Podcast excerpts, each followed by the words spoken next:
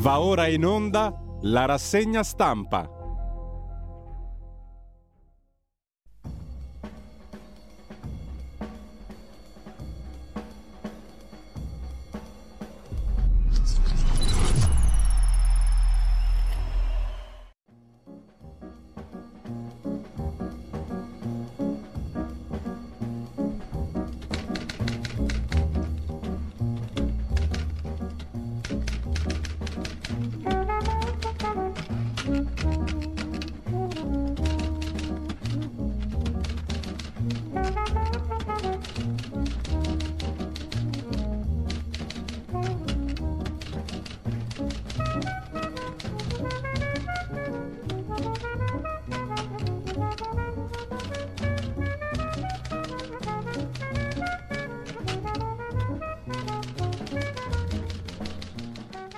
Cordiale buongiorno a tutte le ascoltatrici e a tutti gli ascoltatori da Giulio Cainarca. Bentrovati all'appuntamento con la rassegna stampa. È giovedì 23 febbraio, sono le 7.31, radiolibertà.net, potete vedere e sentire la radio anche da lì, oltre che sul canale 252 del digitale terrestre e comunque da lì partite per esplorare tutte le possibilità, compresa la app da scaricare dal, sul vostro telefonino, che è la cosa più comoda che esista. Intanto vi ricordo anche la pagina Facebook di Radio Libertà dove c'è il palinsesto di giornata. In eh, dettaglio, intanto andiamo a vedere la prima pagina dell'agenzia ANSA come sempre, attacco hacker a siti italiani con l'accusa Italia russofoba, quindi sono i, i russi ad attaccare i siti italiani. L'azione del collettivo No Name 057. Dopo la colazione con i croissant francesi siamo andati a mangiare una pizza in Italia, hanno scritto gli hacker, sostenendo di aver bloccato gli accessi al sito del Ministero della Difesa. Nel mirino alcuni ministeri, dal Viminale alle politiche agricole, il portale dei carabinieri, la Team Telecom. Secondo titolo dell'ANSA, Ucraina e le parole di Biden. Non credo che Putin stia per usare l'atomica. Il ministro degli esteri dell'Ucraina, Kulieba, all'ONU accusa la Russia di genocidio. Guterres sento più nulla, eh, eccoci qua, no, stavo per uh, smarrire le coordinate, ma comunque ci siamo. Piccolo smarrimento del microfono, non mio, comunque non credo che Putin, della cuffia anzi, non credo che Putin stia per usare l'atomica, mentre appunto il ministro degli esteri ucraino Kulieba all'ONU accusa la Russia di genocidio. Guterres, che l'ANSA scrive con due S, ma ne basta una, il segretario dell'ONU all'Assemblea generale dice che l'invasione dell'Ucraina è un affronto alla coscienza collettiva. Il discorso di Putin dopo l'incontro con il ministro degli esteri cinese. La Cina ha manifestato per l'ennesima volta uh, la sua posizione, ha chiarito la sua posizione di alleanza ferrea con la Russia. Con ciò la Cina svolgerà anche un ruolo costruttivo nella soluzione politica della crisi, ha detto il ministro degli esteri cinese. Mentre Putin minaccia la Moldavia, scrive ancora l'agenzia ANSA, la Procura di Milano indaga su una presunta evasione di Meta, Facebook, Zuckerberg per 870 milioni e mm, ancora dal primo piano dell'agenzia ASA di stamani, tre italiani feriti nell'incendio di un resort in Kenya, dove gli italiani continuano a essere presenti. Totalmente distrutto il resort dove alloggiavano. Sono qualche migliaio, un paio di migliaia gli italiani presenti in Kenya, molti dei quali diciamo così, di dubbia reputazione, mentre sempre dalla prima pagina dell'agenzia ANSA Superbonus si cerca soluzione urgente sui crediti, un nuovo tavolo al Ministero dell'Economia, poi vedremo qualche articolo di dettaglio su questa questione. E ancora omicidio di Pamela Mastropietro, confermato l'ergastolo per il nigeriano Innocent Osegale, accusato di aver ucciso la diciottenne nel gennaio del 18 a Macerata, poi fatta a pezzi e fatta ritrovare in un trolley come Sapete, l'imputato non era presente in aula al momento della lettura della sentenza. C'erano i genitori della giovane, la madre della ragazza dice ci sono altri mostri fuori da prendere. E ancora in primo piano sull'agenzia ANSA di stamani, giornalisti bloccati a Kiev, parla Salvatore Garzillo, lo ascoltiamo tra poco, uno Stato come l'Ucraina non può avere una lista nera di giornalisti bloccati che non possono fare il loro lavoro. Abbiamo parlato l'altro giorno insieme a Edoardo Montolli, con uno di loro, Andrea Ceresini. Fermato il presunto assassino del 27enne ucciso a Pesaro, l'uomo amico della vittima incappato in un normale controllo stradale della polizia in Romania è stato bloccato, forse questione di soldi dietro al tutto, mentre Giorgia Meloni ha parlato del caso di Luca Attanasio, ambasciatore italiano in Congo, ucciso due anni fa in un attentato in cui persero la vita anche il carabiniere scelto Iacovacci e l'autista del programma alimentare delle Nazioni Unite per cui lavorava anche Atanasio Milambo. Ha detto Giorgia Meloni, sostegno delle istituzioni per la verità. La verità sembra lontana ancora, ma di sicuro era un'azione organizzata. L'inflazione rallenta al 10%. Il Codacons parla di illusione ottica, l'Istat lima le stime a gennaio, acquisita per il 2023 al più 5,2% l'inflazione, frena il carrello della spesa a più 12,2%, che non è poco, ma per i prodotti ad alta frequenza d'acquisto sale a più 8,9%. L'inflazione esiste, insomma. Nordio sulle dimissioni del sottosegretario di Fratelli d'Italia del Mastro ha detto non decidono i pubblici ministeri. È un'aspirazione velleitaria e metafisica, ha aggiunto il ministro Nordio, che l'informazione di garanzia possa costituire un progetto di dimissioni. Diversamente devolveremmo all'autorità giudiziaria il destino politico degli appartenenti all'Assemblea parlamentare.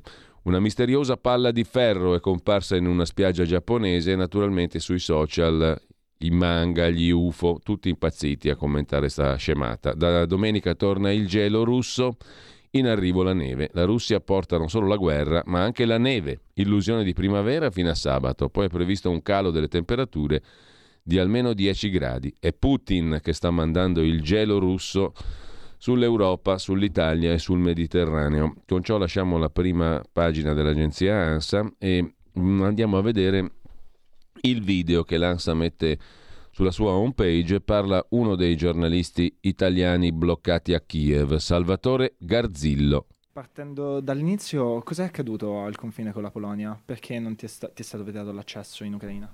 Ah, non so esattamente perché mi sia stato vietato l'ingresso nel paese, so soltanto che il 14 febbraio scorso stavo rientrando nel paese dopo, dopo aver trascorso due mesi lo scorso anno, subito dopo l'invasione eh, russa e, subito dopo aver superato il, il, confine con la Polonia, i militari ucraini sono saliti a bordo, hanno effettuato un controllo passaporti ed è emerso che io sono all'interno di una blacklist dei servizi segreti ucraini, quindi la SBU, e quindi diciamo che sono stato invitato a scendere dal treno in piena notte e poi sono stato accompagnato in un, in un ufficio e riportato in Polonia. Perché credi di essere finito in quella blacklist? Di, a cosa stavi lavorando nell'ultimo periodo, negli ultimi anni, che potrebbe aver portato il governo ucraino a volerti in quella blacklist? Non so esattamente quale possa essere il motivo di questa, questo allontanamento, non so perché io possa essere ritenuto un nemico dell'Ucraina o del popolo ucraino, visto che in questi anni non ho fatto altro che raccontare da cronista che cos'era questo conflitto, quindi stando sempre con la popolazione, attraversando tutto il paese, dall'ovest sino all'est estremo uh, delle trincee. Quindi faccio davvero grande, grande, grande fatica. Tra l'altro il mio, il mio progetto uh, ultimo era di totale illustrazione, quindi essere cacciato per delle illustrazioni fa molto sorridere. Finire nella blacklist eh, per il governo ucraino vuol dire identificarti come persona non grata, però te non sei l'unico che ha subito questa sorte. Uh, ci sono diversi giornalisti come me che non sono graditi, abbiamo scoperto. In questo momento fonti italiane governative ci dicono che sono, oh, siamo otto. Che cosa rischi nel concreto con quello che ti è successo? Io rischio semplicemente di non rientrare nel paese per cinque anni, questo mi è stato detto, però io vorrei che fosse chiara una cosa, questa storia non riguarda Garzillo, Bosco e Sceresini, questa storia riguarda tutti, perché noi siamo dei freelance, uh, cambi- cambiamo posto, cambiamo storia e amen. Eh, il mondo è grande, è pieno di storie questo mondo e, e non, non, ci vuole nulla ad andarsene. Io vorrei semplicemente che ci venisse riconosciuto il nostro diritto di raccontare. L'unica arma che abbiamo e l'unica arma davvero pericolosa per i paesi è il nostro racconto, niente di più, niente di meno. Noi crediamo che l'Ucraina, che è un paese che sta tentando con grande tenacia, coraggio e forza di entrare in Europa, non possa avere una blacklist perché nelle regole di ingaggio dei paesi d'Europa non ci sono le blacklist. Immagina se l'Italia decidesse di eh, tenere alla porta 10 giornalisti svedesi o 10 giornalisti francesi o se lo facesse un altro paese. E l'Ucraina, fino a prova contraria, è un paese democratico in cui c'è il diritto di cronaca e la libertà di parola e di informazione. Sì, soprattutto l'Ucraina che ha un giustissimo uh, timore della propaganda, in questo modo, con questo strumento di persuasione e di pressione sui giornalisti, si ritroverà ad avere probabilmente dei giornalisti che saranno disposti a tutto pur di restare in quel paese per timore di essere cacciati. E siccome è davvero sottilissima e forse invisibile questa linea che separa il giusto dal sei una spia, è difficilissimo restare in equilibrio in quel paese. In queste ore la Presidente Meloni è a Kiev, eh, incontrerà Zelensky, eh, ci saranno tanti giornalisti italiani al suo seguito o che sono già lì in Ucraina per raccontare la guerra, cosa che avremmo voluto fare anche io, Alfredo eh, e Andrea. Eh, questa cosa ci è stata impedita, noi speriamo che questo incontro, questa occasione possa chiarire la nostra situazione e possa portare ad, una, ad un incontro Paese interessante l'Ucraina, nel quale le tv sono diventate una sola, i partiti uno solo, perché quelli di opposizione sono stati aboliti, il leader dell'opposizione arrestato, però vuole entrare nell'Europa e nella Nato, simboli della democrazia. È un paese molto interessante. Intanto andiamo a vedere le prime pagine dei quotidiani di oggi. Partiamo per come ce lo presenta la nostra edicola, da avvenire il Papa che denuncia la guerra assurda, è il titolo d'apertura, l'attacco hacker rivendicato da filorussi, sulle armi la Lega frena e poi tutt'altra questione a centro pagina, Raid a Nablus, uccisi 11 palestinesi, l'esercito israeliano era a caccia di terroristi e gli sfratti in aumento da nord a sud, questo per quanto concerne l'Italia. Una bomba sociale, emergenza casa nelle città, scrive il quotidiano di ispirazione cattolica dei vescovi italiani. Corriere della Sera apre la sua prima pagina con una grande foto, Lino Banfi, la moglie è morta, 85 anni, aveva l'Alzheimer, e poi l'attacco hacker all'Italia, asse Putin-Xi Jinping, ribadito con forza dalla Cina, la Cina ha detto siamo ferreamente dalla parte di Putin, Biden invece dice difenderemo i confini est della Nato in Polonia. Polonia che diventa buona, brava, bella, nonostante faccia leggi che erano definite oscurantiste, fasciste, cattolico-integraliste fino a poco tempo fa, mo è buona, bella e affidabile. Così come Giorgia Meloni si proclama affidabile. Noi siamo affidabili, ha detto Giorgia Meloni. Per qualcuno pure troppo. Comunque pirati informatici vicini a Mosca colpiscono ministeri e aziende, questo per quanto riguarda l'attacco hacker all'Italia, e sulle armi a Kiev i distinguo della Lega. Di spalla, sul Corriere in taglio alto, c'è una storiaccia dal Canada, relativa però a fine 800, fine 1800, secolo XIX, le fosse comuni e i bambini che il Canada tolse ai nativi. Vicino a un ex convitto di Port Alberni sono state trovate 17 fosse comuni in Canada, dentro i corpi di oltre 700 bimbi tolti ai nativi, costretti a frequentare i collegi gestiti dalle suore a partire da fine Ottocento. L'obiettivo dello Stato era civilizzare i nativi, renderli cristiani, cancellare la loro cultura. Tornando alle questioni invece della guerra e di Putin e della Russia, minacce alla Moldavia, a meno abitanti di Roma, scrive Goffredo Buccini, un ventesimo del PIL della Lombardia e poco più grande della Sicilia. Potremmo chiederci, ma che ce frega della Moldavia? Perché mai dovrebbe importarci qualcosa della Moldavia? Putin sta minacciando la Moldavia. Lo schema si ripete, scrive il Corriere in prima pagina e sempre dalla prima pagina del Corriere della Sera ergastolo bis per Osegale, assassino di Pamela Mastropietro, ma ora trovate gli altri mostri, dice la mamma della diciottenne che è stata brutalizzata e uccisa e fatta a pezzi a Macerata. Le coltellate la fuga il killer di Pierpaolo preso in Romania, questo l'abbiamo già detto prima. Mentre andiamo a vedere anche il fatto quotidiano di Marco Travaglio, il fatto apre con Meloni che zittisce Berlusconi dopo l'attacco di Zelensky contro Berlusconi, ma Forza Italia e Lega dicono niente aerei, niente jet da guerra per l'Ucraina, botte Putin-Biden. Putin vede il cinese, ministro degli esteri, e minaccia i moldavi. Joe Biden aizza i fanatici dell'est Europa, i polacchi in primis, e a Roma evapora il settimo decreto armi, scrive il fatto quotidiano, il popolo vittima invisibile di Kiev e Putin in parata, il reportage del primo anno di guerra. Per quanto concerne poi la politica interna, Nordio va contro i PM sul caso di Del Mastro, rischio Corte Costituzionale, decido io sui segreti. E poi smart working al Ministero del Lavoro, tutti contro il ministro Calderone. Crack Montepaschi, Visco, governatore di Banca Italia, indagato per aver falsato i bilanci. Un atto dovuto però si limita a dire la procura. E poi su Meta, Facebook, Zuckerberg indaga anche la procura di Milano dopo lo scoop del fatto quotidiano non ha versato 870 milioni di IVA. Dopodiché abbiamo l'intervista a Vasco Rossi su Lucio Battisti e Lucio Dalla. A sovranismo limitato invece il titolo del commento del direttore Marco Travaglio. Il nostro grado di simpatia per B. Punto, cioè Berlusconi che Travaglio nemmeno osa nominare da sempre, è noto qualche, da qualche annetto. Quindi spersonalizziamo. Non c'è nessuna simpatia per Berlusconi ovviamente da parte di Travaglio. Immaginiamo però che il presidente dell'Ucraina, uno dei paesi più corrotti e più poveri d'Europa, due fattori collegati, da ben prima che fosse attaccato dalla Russia, inviti a casa sua la premier di un governo che contribuisce con aiuti finanziari e militari a mantenerlo artificialmente in vita. E poi, violando ogni dovere di ospita- ospitalità e ogni regola di buona creanza, il presidente dell'Ucraina immaginiamo che approfitti della conferenza stampa congiunta con la premier di questo paese che lo sta aiutando per insolentire un alleato della Premier che ha il grave torto di non pensarla come lui, come Zelensky.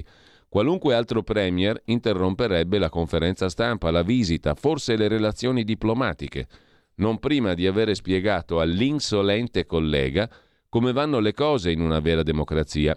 Ogni leader politico, ogni cittadino è libero di esprimere il proprio pensiero su guerra, pace, negoziati e ogni altro argomento a sua scelta, anche se nessuno gli ha bombardato la casa e nessun governo estero, alleato e non, e l'Ucraina è fra i non, visto che fortunatamente non fa ancora parte né dell'Unione Europea né della Nato, ha il diritto di ficcare il naso.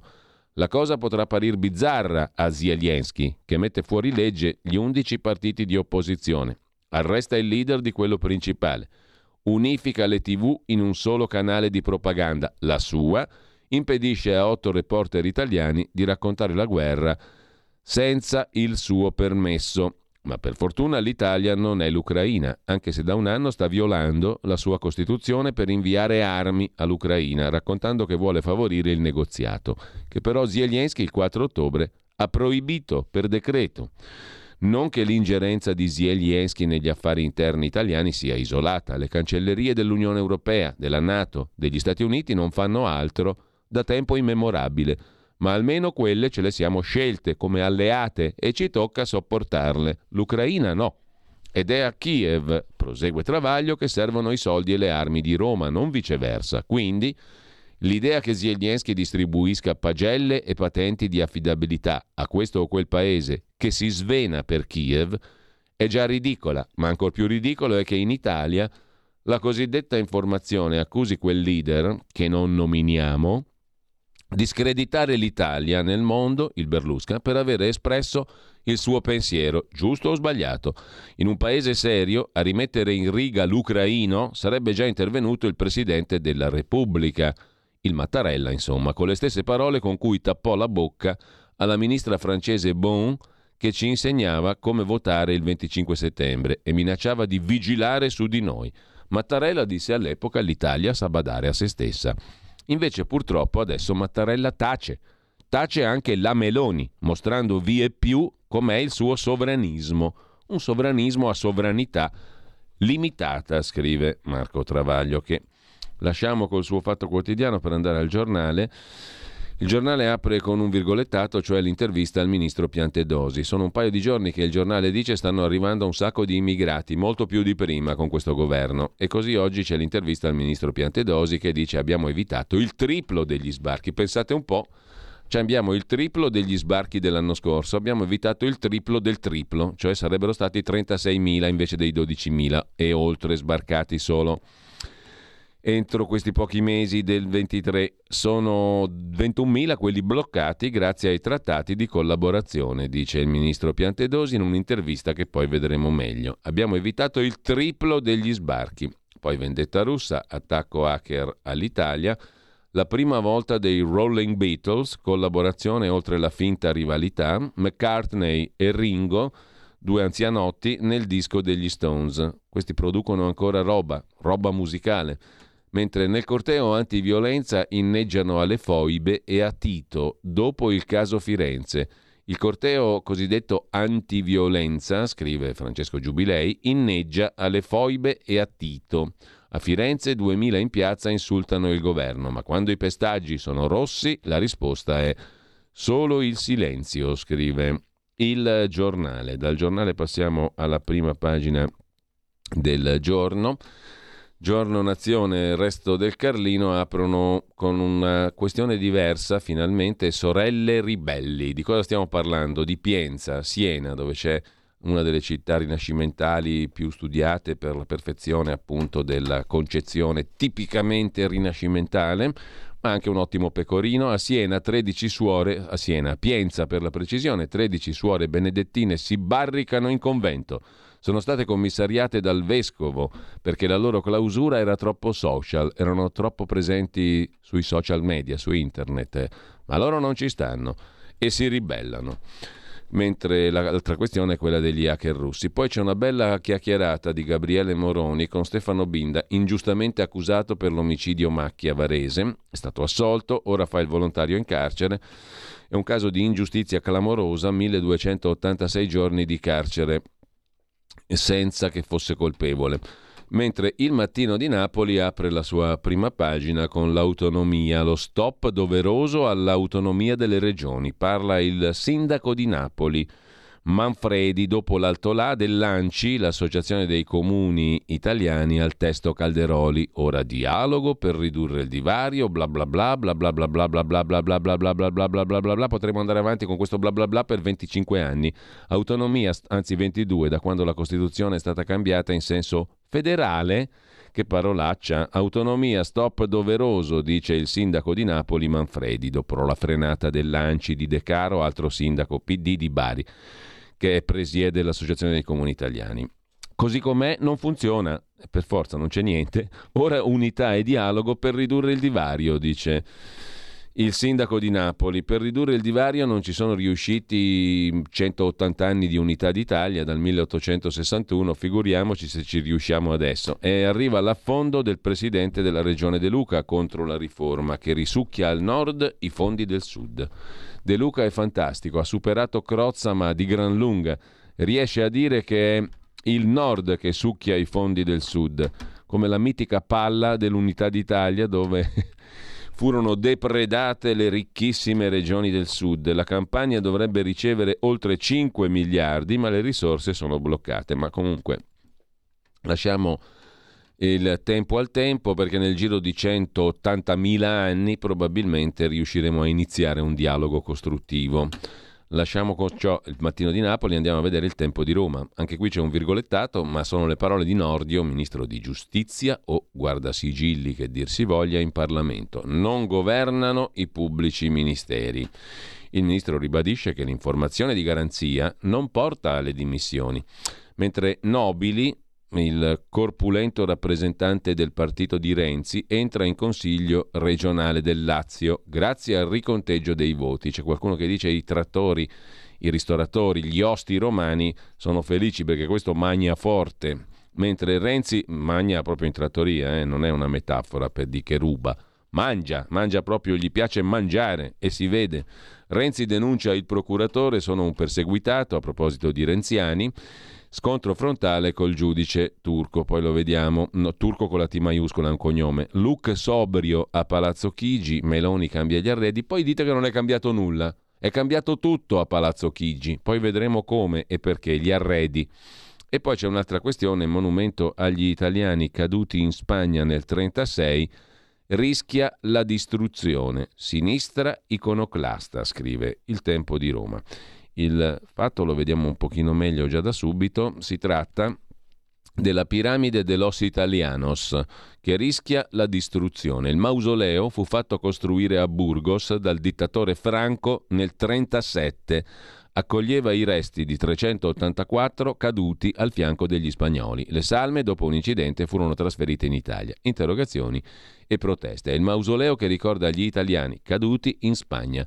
Per fermare la distruzione del monumento, negli scorsi giorni il senatore di Fratelli d'Italia, Roberto Menia, aveva presentato un'interrogazione ai ministri di Cultura e Difesa San Giuliano e Crosetto. Casa Pound ieri ha protestato a Burgos contro la possibilità che la Spagna abbatta la piramide. Il mausoleo in cemento, fatto costruire da Francisco Franco nel 1937 per accogliere i resti di 384 volontari italiani caduti al fianco dei franchisti nella battaglia di Santander. Così sul eh, tempo di Roma. Mm, mentre sempre dal tempo di Roma cosa c'è da segnalare ancora? Ci torniamo in prima pagina. Fate presto sul super bonus, sono le associazioni di categoria a dirlo al ministro Giorgetti, la soluzione individuata dal governo per sbloccare i crediti incagliati del super bonus nei cassetti fiscali, cioè a compensazione con gli F24, va bene alle associazioni delle imprese edilizie. Ieri lo hanno ribadito ai tecnici del Ministero dell'Economia chiedendo però di fare in fretta. Intanto i balneari occupano, secondo il rapporto Nomisma, solo lo 0,5% degli spazi demaniali. Passiamo a Repubblica, Mosca difende Berlusconi, è il titolo di prima pagina, quindi due zozzerie riunite in un titolo solo. La stampa, la consorella Agnelli Elkan, si occupa di Lega e Forza Italia, niente jet all'Ucraina, dicono i due partiti che fanno pur sempre parte invece della coalizione di governo. Il Cremlino difende Berlusconi, il ministro degli esteri cinese presenta un piano di pace a Putin e Biden dice che è un errore sospendere il New Start, il trattato di non proliferazione da parte della Russia. Putin minaccia la Moldavia per chiudere il quadro, sintetizza la stampa nel titolo d'apertura. Poi c'è il caso della PM molestata, è stata umiliata due volte, commenta Giulia Blasi sul quotidiano torinese, la storia di Alessia Sinatra, pubblico ministero molestata dal procuratore capo Creazzo, non fate rime, è una di quelle che sembrano sceneggiate per farci imbestialire perché ci suona familiare. Una molestia subita che non ci siamo sentite di denunciare. PM molestata, umiliata due volte. E sempre dalla prima pagina della stampa di Torino, siccità, l'allarme del ministro di Protezione Civile e Mari Italiani Musumeci. Al Consiglio dei Ministri di oggi Musumeci chiederà Premier Melo- al Premier Meloni di dare vita a una task force per far fronte all'emergenza siccità perché la scarsità di piogge è un fenomeno strutturale, bisogna predisporre subito un piano di interventi immediati, di medio termine e di lungo periodo, dice il ministro Musumeci. Poi c'è la via Crucis dei treni regionali, sono più lenti di 30 anni fa. Ma se andassimo ai tempi di colui che aveva la pelata e che ci comandò come popolo italiano per lungo tempo, forse scopriremmo che allora i treni arrivavano in orario, po' farbacco.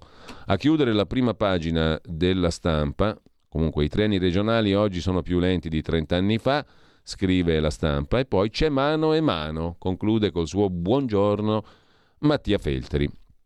Forse ricordate della sera in cui un tifoso, appena uscito dallo stadio di Empoli, allungò la sciagurata mano su Greta Beccaglia, giornalista di Toscana TV. E forse ricordate anche come è andata a finire.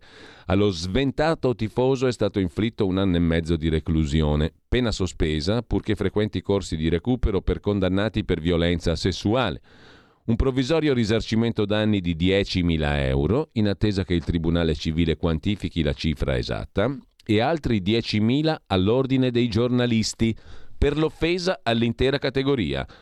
Colgo la portata comica di quest'ultima frase, ma non posso farci nulla, scrive Mattia Feltri.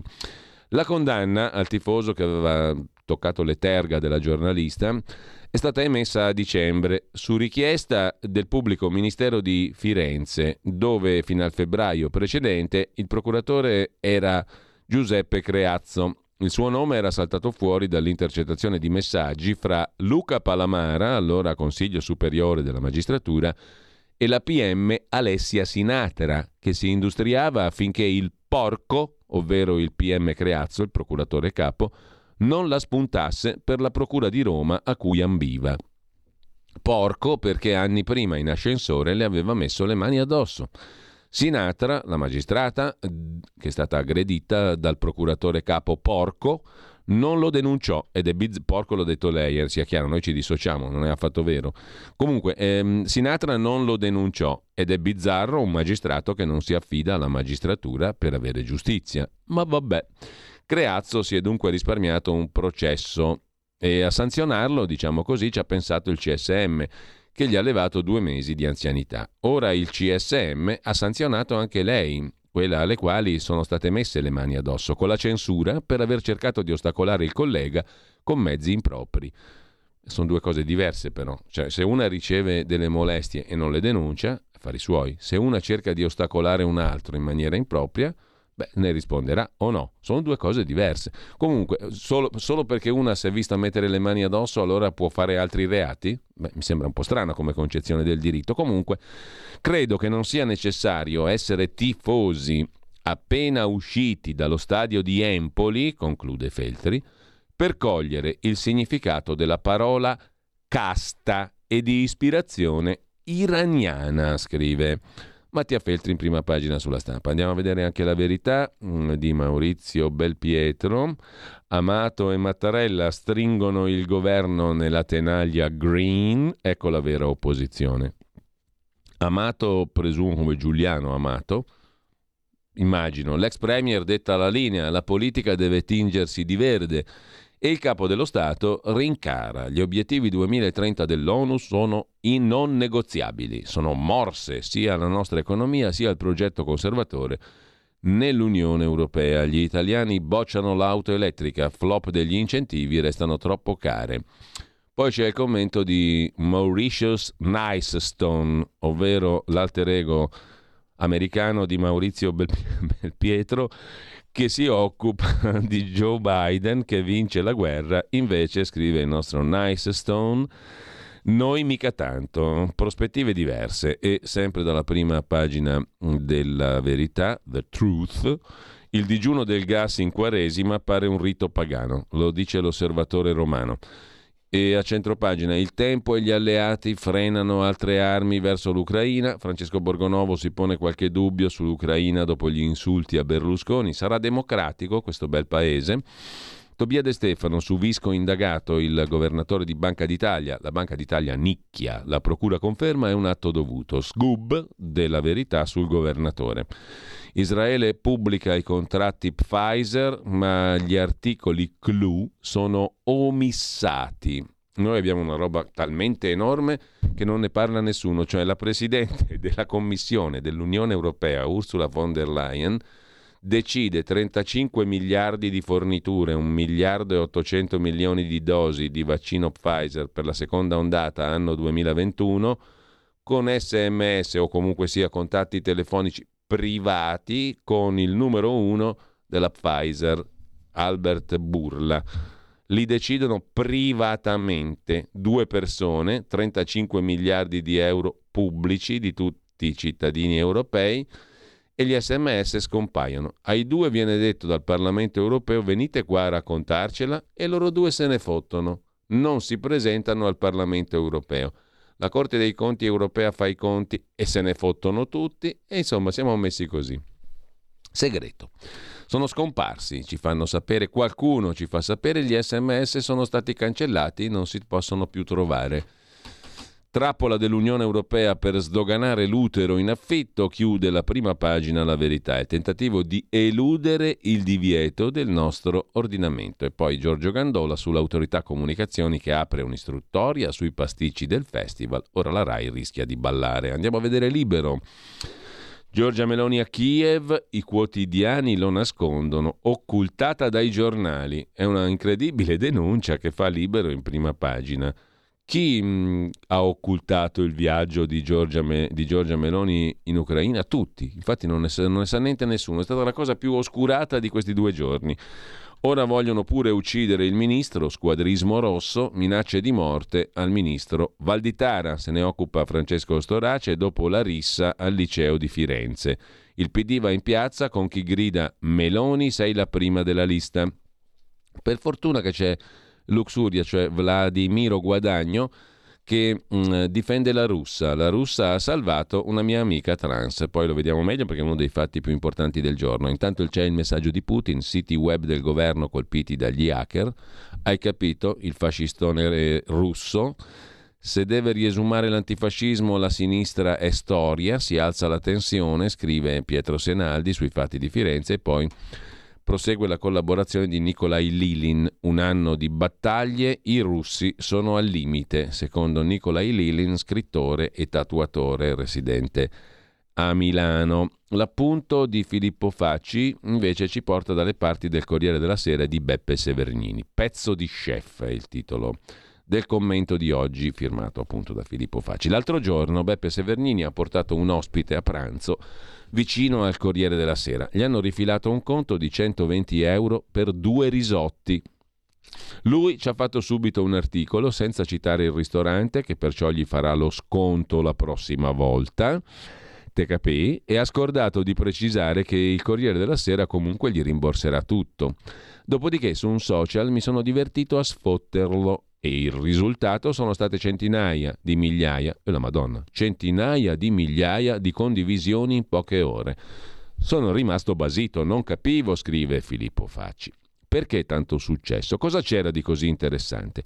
Gli attori sono entrambi sgradevoli, soprattutto lui, e poi ho capito e mi è montata una rabbia terribile. È per via dei risotti. Sono loro i protagonisti, cibo, cuochi e poi noi comprimari neo-italiani malati di cucinismo e della cazzata modaiola degli chef, questi spadellatori, questi artisti della minchia assurti al ruolo di maître à penser per via di un bolo alimentare che ormai non si serve ma si impiatta e non si magna per campà, lo si fotografa perché le nostre inquadrature culturali ormai sono quelle, la paiata, la vera carbonara, la matriciana corguanciale.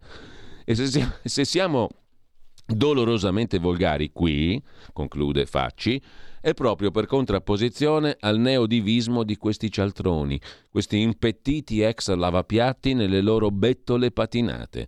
Viva McDonald's, viva il microonde, il salame tagliato grosso e le scofanate notturne. C'è un tizio che mi pare su TikTok che si fa i panini, un ciccione bergamasco simpaticissimo che si fa i panini più infami e calorici. Amici del colesterolo, inizia sempre così i suoi pezzi e c'è un bel successo.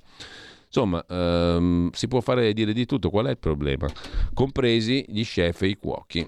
Tra l'altro, andare a mangiare a Milano è una pessima avventura, mediamente. Nel 98% dei casi mangi male e paghi come Severnini, cioè un, una botta di soldi. Adesso 120 euro per due risotti, forse no. Però un risotto giallo alla milanese dovrebbe essere una roba semplicissima. Minimo non te la cavi con 18-20 euro. Eh. 18 euro, 20, siamo lì. Se poi ci sbatti sopra l'osso buco, gremolato e cucinato a dovere, ti saluto. Comunque, Milano fa schifo sotto il profilo della ristorazione, diciamolo pure, mediamente meglio mangiare a casa propria. Il Corriere del Mezzogiorno ci racconta che un utente su due ha abbandonato i trasporti pubblici, eh, in quel di Campania, in quel di Puglia invece l'autonomia Ciao Calderoli, saluti e baci dalla terra dei Feaci. Primo round a De Caro, vince lui, il presidente dell'Anci e sindaco PD di Bari. Vale a dire l'autonomia gliela ricacciamo nel gozzo a Calderoli e a tutti quelli come lui. E il Corriere del Veneto mette in primo piano Gentilini, l'addio di Gentilini, il sindaco mitico di Treviso, leghista, eccetera, alla politica ma è il sindaco attuale di Treviso, Mario Conte, e gli scrive: Ci servi, Giancarlo Gentilini. Storico sindaco di Treviso, tuttora consigliere a 93 anni, non si ricandida, scrive il Corriere del Veneto. Sfogliamo rapidamente anche le altre prime pagine, vedendo se c'è qualcosa di interessante. Direi anche fondamentalmente di no sui quotidiani locali.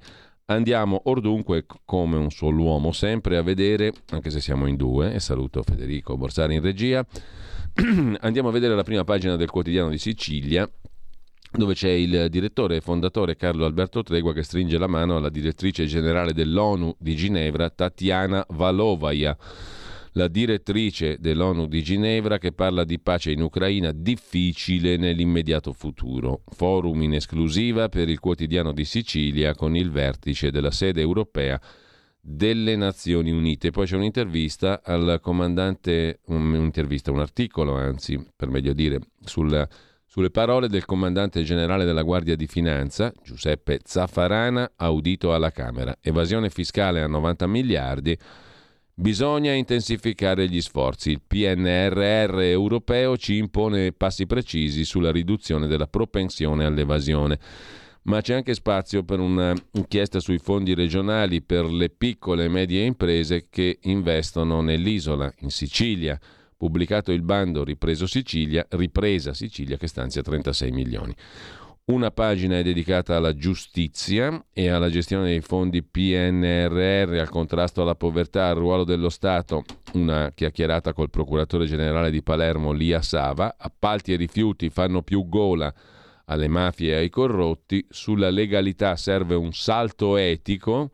Saluti e baci, senza dimenticare gli ultimi. Questa è la sfida più difficile che ci attende, dice la procuratrice generale di Palermo, Lia Sava un pezzo sul mercato dell'auto, per la Sicilia la ripresa è più lenta e con questo lasciamo il quotidiano di Sicilia, diamo un occhio al riformista di Piero Sansonetti che apre con la caccia a Berlusconi, stavolta da destra. Che succede secondo il direttore in procinto di diventare un'altra volta direttore dell'unità rinata?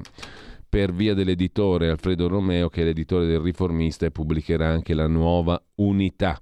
La guerra tra Giorgia Meloni e Silvio Berlusconi sta raggiungendo la vetta, scrive Sansonetti. Il leader di Forza Italia è furioso per quella che considera una provocazione organizzata dal capo del governo Giorgia Meloni. Nel suo partito, Forza Italia, sono convinti che la sceneggiata dell'altro giorno a Kiev con l'attacco feroce di Zelensky contro Berlusconi e il sostanziale ok di Giorgia Meloni non sia stato un incidente, ma qualcosa di organizzato e faccia parte di una strategia. Giorgia Meloni, secondo Berlusconi e i suoi, avrebbe ormai messo nel mirino Forza Italia e avrebbe pronto un disegno per annientarla e sostituirla nella maggioranza. Come?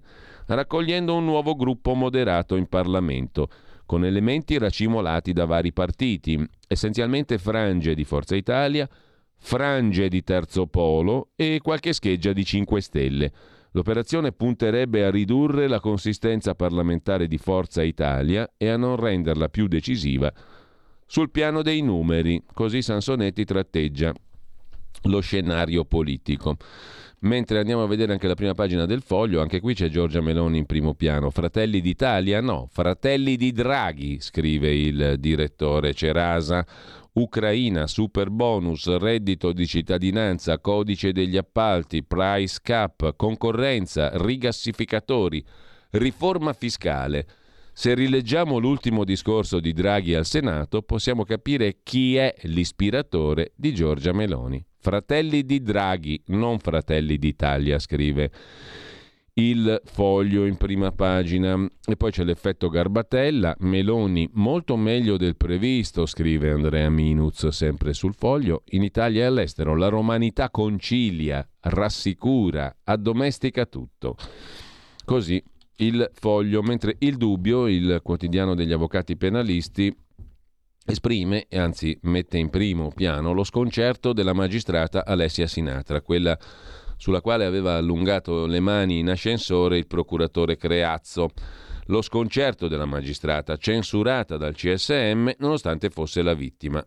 Mm, scusate un attimo, però onestamente adesso va bene tutto, però se una è vittima, ripeto, di aggressione sessuale, è un conto, è un fatto, è una fattispecie, come direbbero loro. Dall'altra parte c'è il fatto che questa qui tramava contro il creazzo medesimo in tutt'altro contesto e con tutt'altre modalità per altre questioni. Sono due fatti diversi, o sbaglio? Cioè se io tiro uno schiaffo a, a Federico in regia, non è che lui può a sua volta mettere le mani sul culo della donna delle pulizie. Con ciò si eliminano i due reati. Non, non credo. Uno è una cosa, quell'altro è un'altra, o no? Comunque, eh, le mie parole hanno un'unica responsabilità. quella di voler esprimere e contenere, a salvaguardia della mia persona o del mio ruolo istituzionale, esclusivamente il mio dolore.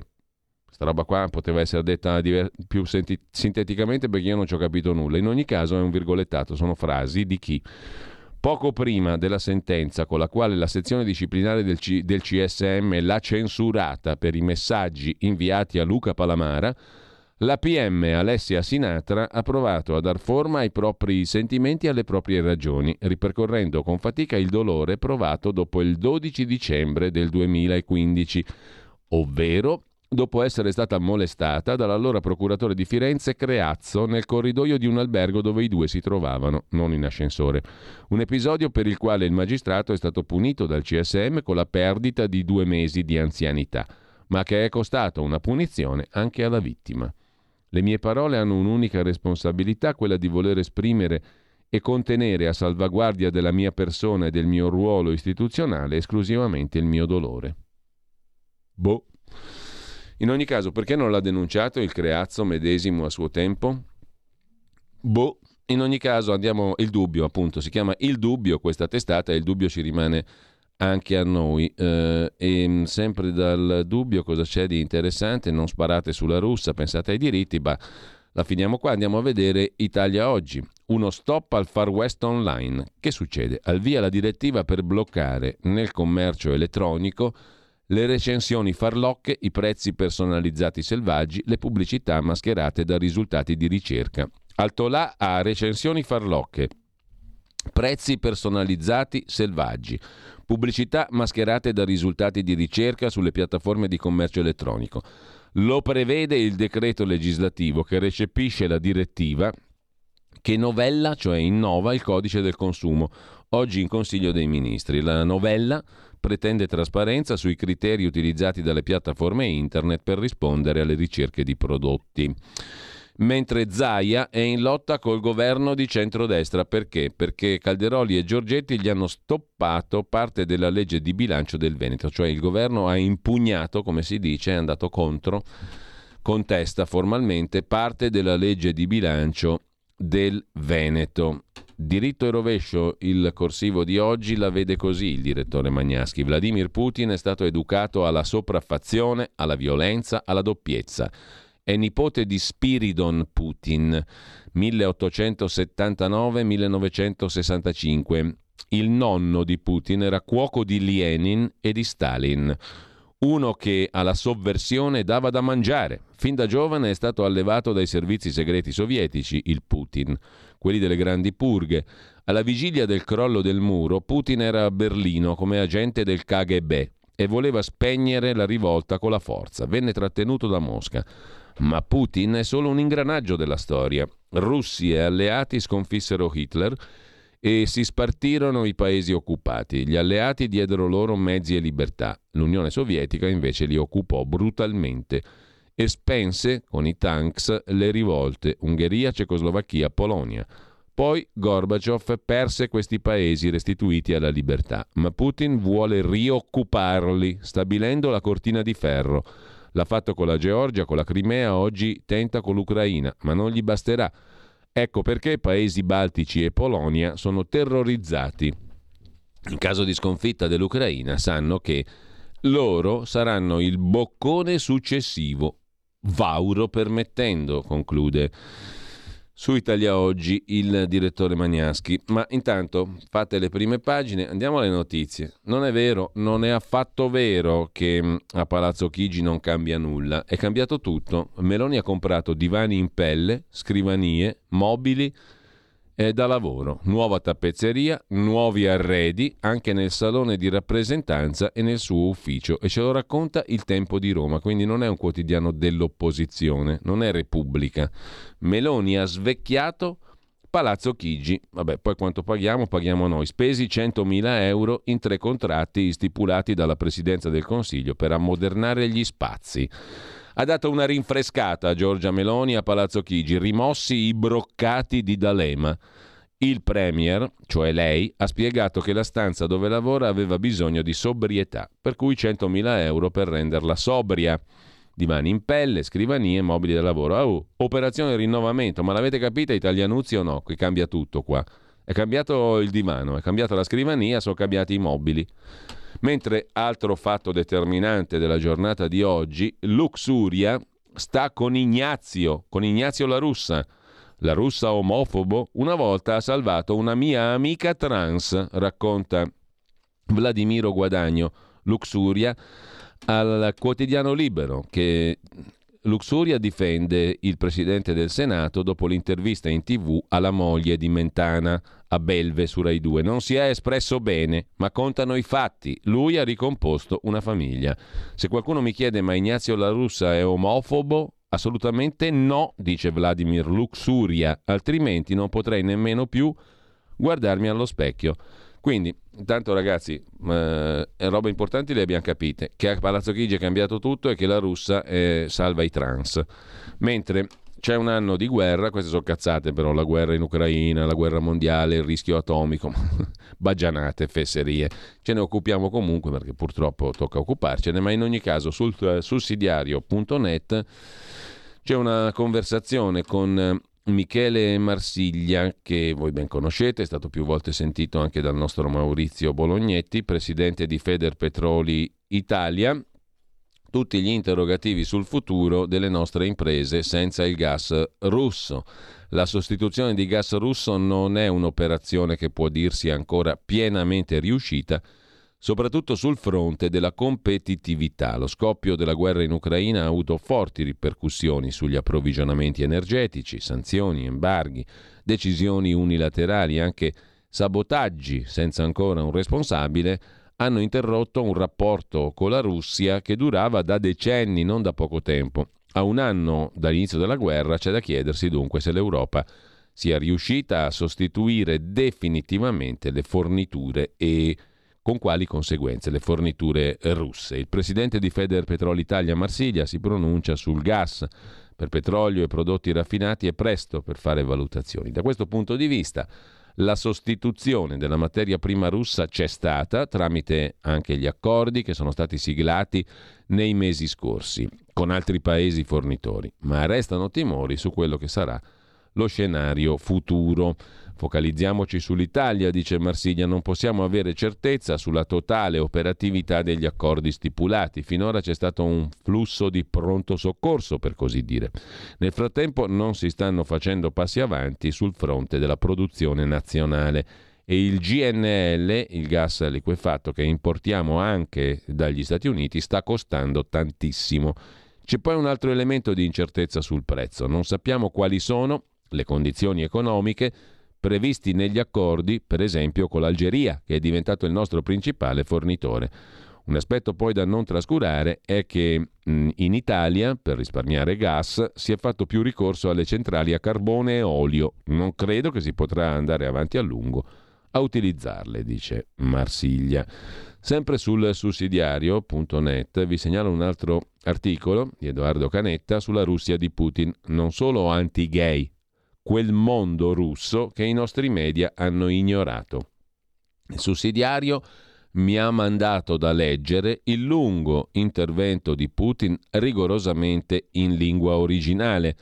Su quanto detto, 31 pagine, si potrebbero scrivere molti articoli. Mi limiterò a qualche osservazione. Innanzitutto bisogna dire che è vero che Putin non parla di guerra, parla di operazione speciale, ma nella lingua russa l'aggettivo, tradotto da noi come militare, voyennaya, ha già dentro il termine voina, cioè guerra, e in effetti il discorso di Putin è un progetto di guerra globale, non tanto contro l'Ucraina quanto contro tutto il mondo corrotto dell'Occidente. Certo, Putin parla della questione militare, delle armi sempre più avanzate, quelle, traspare tra le righe, che l'esercito russo non ha ancora imparato a usare. E questo spiega il gran numero di vittime, delle quali Putin è costretto a occuparsi di fronte a una società che vede morire i propri figli. Da qui i riferimenti, non solo quelli scontati, alla gloria degli eroi, ma anche alla necessità di sostegno economico delle famiglie dei soldati defunti russi. Putin non dice che questo numero enorme e non preventivato di caduti è anche dovuto al fatto che alla fine i russi per pensare di vincere sono ricorsi alla vecchia strategia militare sovietica. Più ne mandiamo al massacro, meglio è. Tanto alla fine ne rimarranno sempre un po' per vincere. Già, per vincere, commenta sul sussidiario.net Edoardo Canetta. Ormai è evidente che la parola pace è assente. Tutto è in funzione della vittoria. Poche righe vengono lasciate alla polemica con l'immoralità familiar sessuale dell'Occidente, di cui hanno voluto parlare in termini preoccupati i nostri commentatori, forse di ritorno da Sanremo. Del resto pare che in questo campo anche il signor Putin nulla abbia da invidiare a qualche amico di casa nostra. Piuttosto mi sembra molto interessante, prosegue Canetta, la seconda parte del discorso, in cui il presidente Putin sembra prefigurare un modello di sviluppo economico alternativo a quello occidentale. Partendo dall'osservazione che le sanzioni hanno fatto più male a noi che alla Russia, Putin prefigura un'immagine dell'economia dove certo c'è l'iniziativa privata, ma sotto il rigido controllo dello Stato. Questo soprattutto per quanto riguarda gli investimenti della finanza. Che bisogno c'è di capitali esteri e investimenti all'estero se occorre essere liberi dai loro ricatti e finanziare l'ammodernamento delle strutture industriali nazionali? Se poi è proprio necessario allargare il mercato, soprattutto l'export di materie prime, gas e petrolio, c'è la possibilità di uno sviluppo col mercato asiatico, oceanico, con i paesi del quali la Federazione russa sembra avere ottimi rapporti. Lasciamo queste questioni a specialisti ma personalmente, conclude Canetta, questa visione dell'organizzazione economica della società nazionale mi richiama immediatamente quella del Partito Nazionalsocialista Tedesco dei lavoratori. E se i nuovi nazisti non fossero soltanto, come ripete Putin, quelli del governo di Kiev, Insomma, giriamoci da una parte o dall'altra, siamo messi male. Sulla guerra in Ucraina vi segnalo il pezzo di Gianandrea Gaiani, direttore di analisi difesa.it, sulla nuova bussola quotidiana. Comunque vada, l'Europa è sconfitta. In attesa di sviluppi militari o diplomatici che definiscono l'esito del conflitto tra russi e ucraini, è già oggi evidente, scrive Gaiani, chi siano gli sconfitti e i vincitori nella guerra iniziata in realtà nel 2014 e allargatasi un anno fa. In ogni caso, se anche la guerra finisse oggi, si tornerebbe ai tempi bui di una guerra fredda. E comunque vada, l'Europa è sconfitta, a uscirne impoverita e sconfitta appunto è proprio l'Europa, argomenta Gaiani. Sulla stampa c'è grande enfasi, un articolone a pagina 2 sulla Moldavia nel mirino di Putin che ha revocato il decreto sulla sovranità del paese europeo. Stiamo combattendo per difendere i nostri territori storici, ha detto Putin. Un breve intervento all'insegna della propaganda davanti a decine di di migliaia di persone allo stadio Luzhniki di Mosca, un incontro col capo della diplomazia di Pechino per promuovere l'alleanza Russia-Cina e una mossa che rischia di provocare tensioni con la Moldavia. E il suo governo europeista, la revoca di un decreto del 2012 che in previsione di buoni rapporti con Unione Europea e Stati Uniti contemplava la ricerca di una soluzione alla questione della regione separatista della Transnistria, dove la Russia ha un contingente militare nel rispetto della sovranità e dell'integrità della Moldavia. Si può sintetizzare così la giornata di ieri, con un riferimento alla Moldavia. A proposito di guerre e di sovranità, sentite questa, non potete pisciare qui, questa è zona nostra. E sei ragazzi sono stati picchiati, ma no poco, a sangue da una baby gang che li ha sorpresi a urinare in un vicolo di Napoli. In venti si sono accaniti contro i giovani che sono finiti in ospedale. Il racconto di un diciassettenne. Mi hanno dato calci alla schiena e in faccia. Il mio amico ha subito una frattura al naso e alla mandibola. Il racconto di Blitz quotidiano.it ripreso da Dago Spia. Ragazzi picchiati selvaggiamente a sangue nel centro storico di Napoli da una baby gang perché stavano urinando in un vicolo. A rendere noto l'episodio il deputato dell'Alleanza Verdi-Sinistra Francesco Emilio Borrelli, al quale una delle vittime, diciassettenne, si è rivolta per denunciare l'accaduto. Ero con un gruppo di amici in zona orientale, in tutto eravamo sei, dice il giovane al deputato. A un certo punto un mio amico doveva andare in bagno, l'abbiamo accompagnato in un bar che però ne era sprovvisto e data l'emergenza siamo andati nel vicolo lì dietro. sono spuntati fuori una ventina di ragazzi, tra cui diversi minorenni più piccoli di noi, che ci hanno detto che non avremmo dovuto permetterci di orinare lì, perché quella è zona loro. Io ho subito ricevuto uno schiaffo, ma non ho reagito. Ci siamo allontanati, loro ci hanno inseguito, picchiato, hanno continuato a malmenarci anche quando eravamo a terra inermi. Così si difende la sovranità, capito? A proposito poi di guerre, abbiamo fatto una guerra per due anni contro il virus, contro eh, Covid-19, meglio contro SARS-CoV-2. Ebbene, mh, mm, c'è un, forse qualcos'altro di orrendo all'orizzonte. Porco mondo, scrive direi giustamente in questo caso Dagospia, con un video, il viaggio dentro un mattatoio di 26 piani a Ezhou, in Cina. Qui ogni anno vengono ammazzati 600.000 maiali, è un edificio grande 390.000 metri quadri, con ascensori capaci di trasportare fino a 10 tonnellate di carne pronta al macello, ma le norme igieniche saranno rispettate o i cinesi continueranno a farci ammalare con dei nuovi virus mai visti prima, come è successo con il SARS-CoV-2 al mercato di Wuhan? Si domanda così en passant da Gospia. Pausa e poi vediamo il resto degli articoli degni di nota di oggi. Poi abbiamo una conversazione con Caio Mussolini alle ore 9, una con Emanuele Boffi, come sempre tutti i mercoledì alle 9.15, giusto? E poi dovremmo avere, presumo, anche Claudio Borghi Aquilini se riesce a districarsi e la sua scuola di magia da tutti i centinaia di miliardi di impegni in commissione. Stai ascoltando Radio Libertà. La tua voce libera, senza filtri né censura. La tua radio.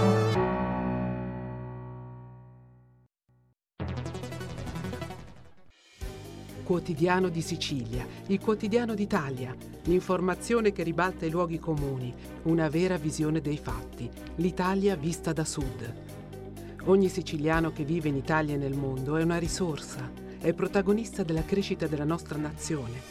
Dai forza alla crescita della nostra isola, abbonandoti al QDS digitale più archivio a soli 99 euro annui. Quotidiano di Sicilia, il quotidiano d'Italia una scelta di valore. Stai ascoltando Radio Libertà, la tua voce libera, senza filtri né censure, la tua radio.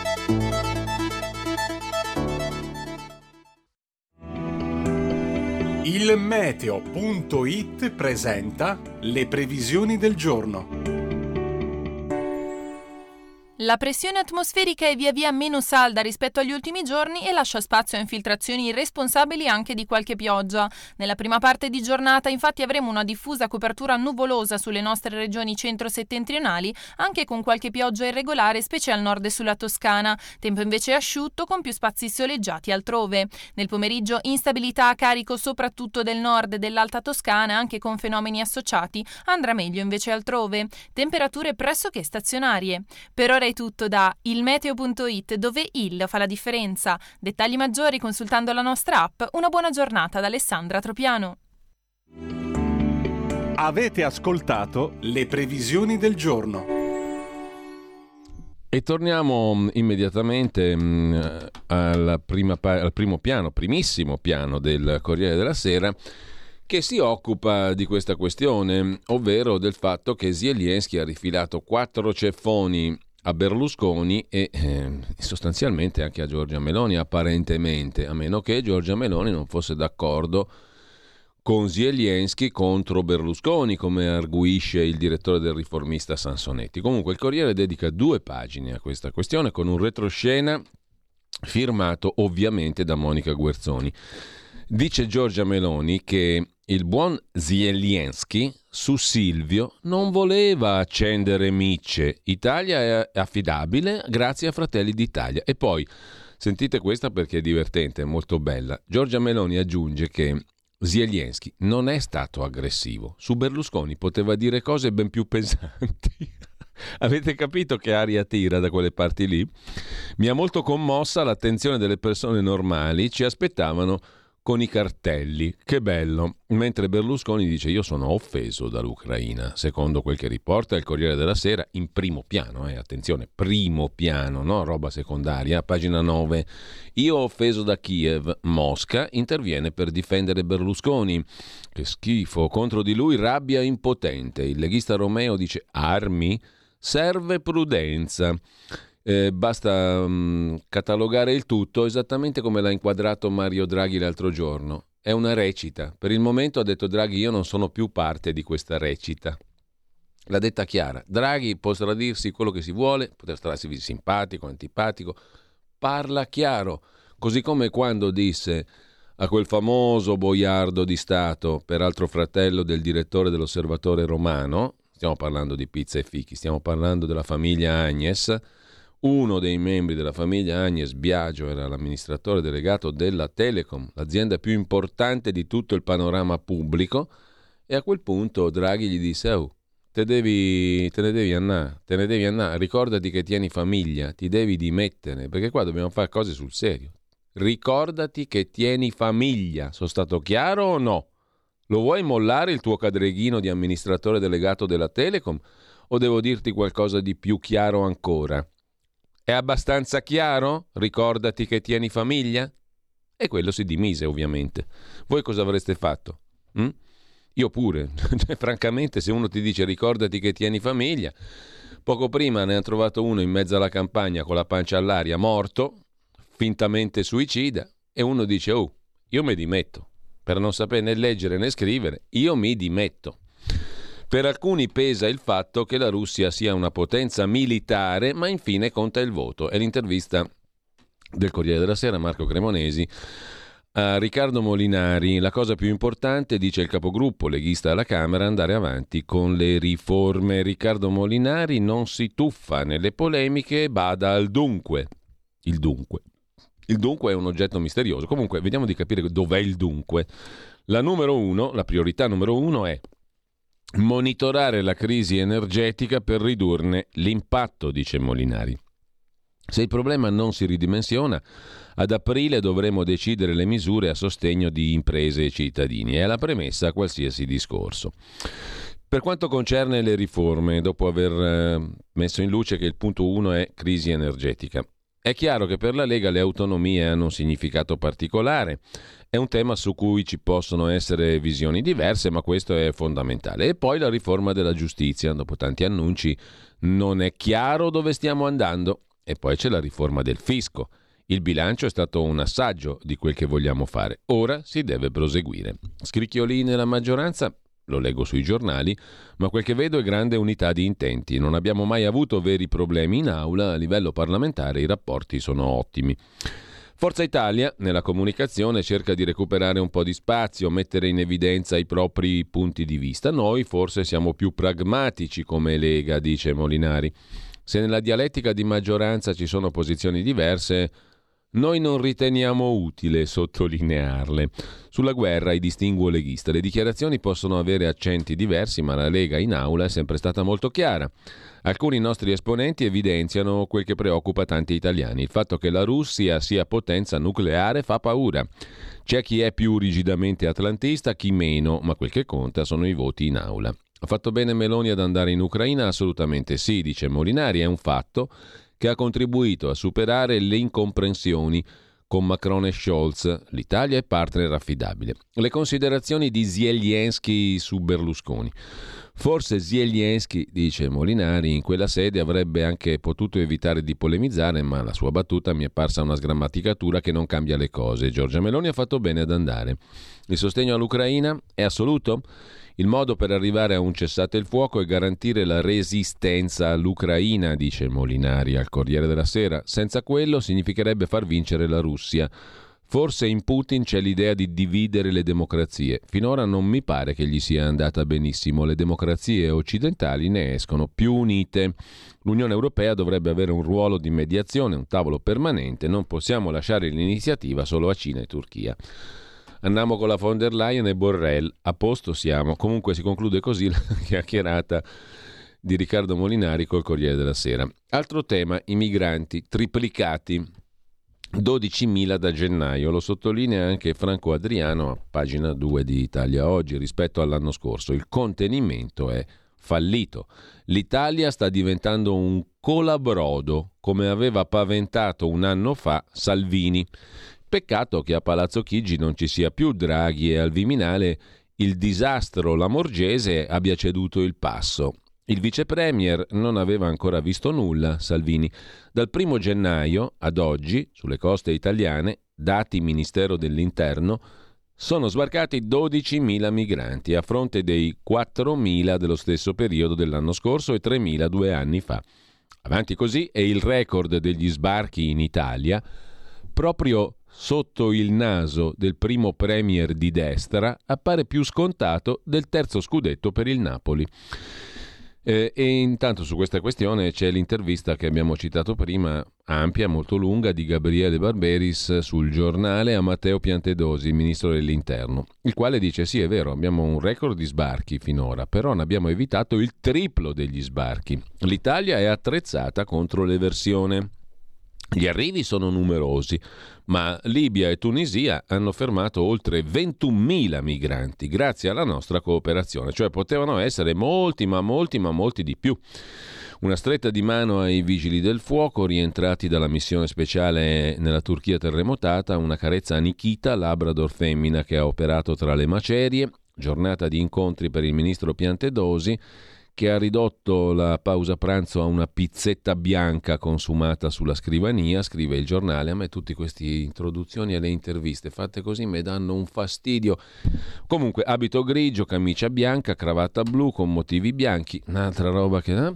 Vabbè, accetta di parlare col giornale della bomba immigrazione. Allora, ministro Piantedosi, mai tanti sbarchi di immigrati come nelle prime settimane del 2023, oltre 13.000. Arrivano ogni giorno barconi in Sicilia, Calabria, Lazio, Sardegna, Abruzzo.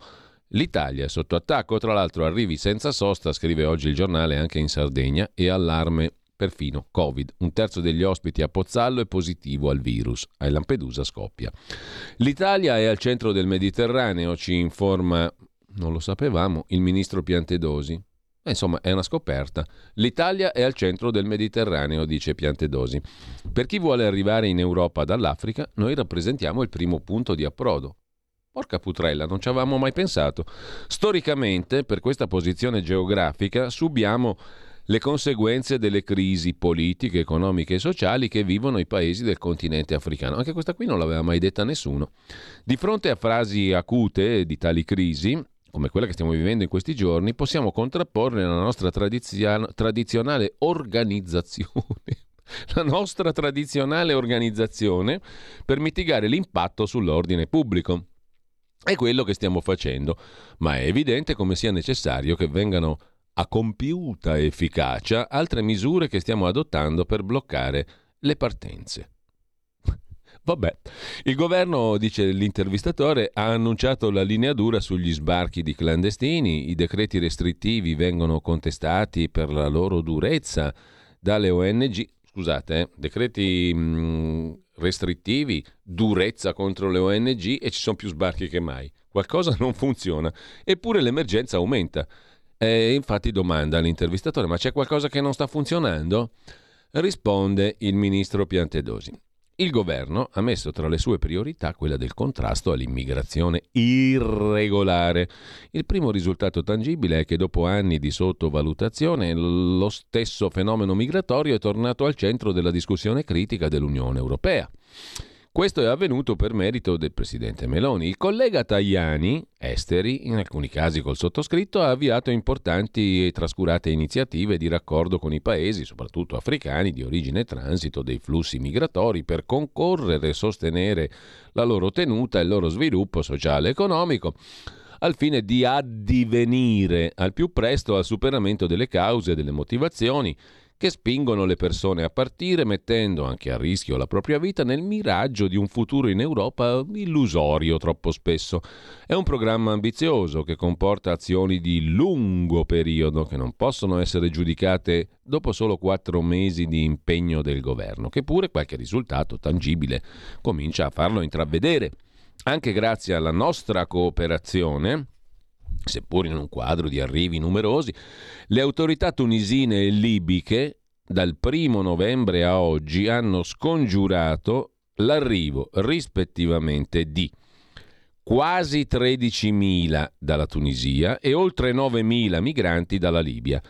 Si tratta di un risultato importante, sono numeri che si sarebbero aggiunti a quelli delle persone che sono riuscite a sfuggire ai controlli, arrivando sulle nostre coste.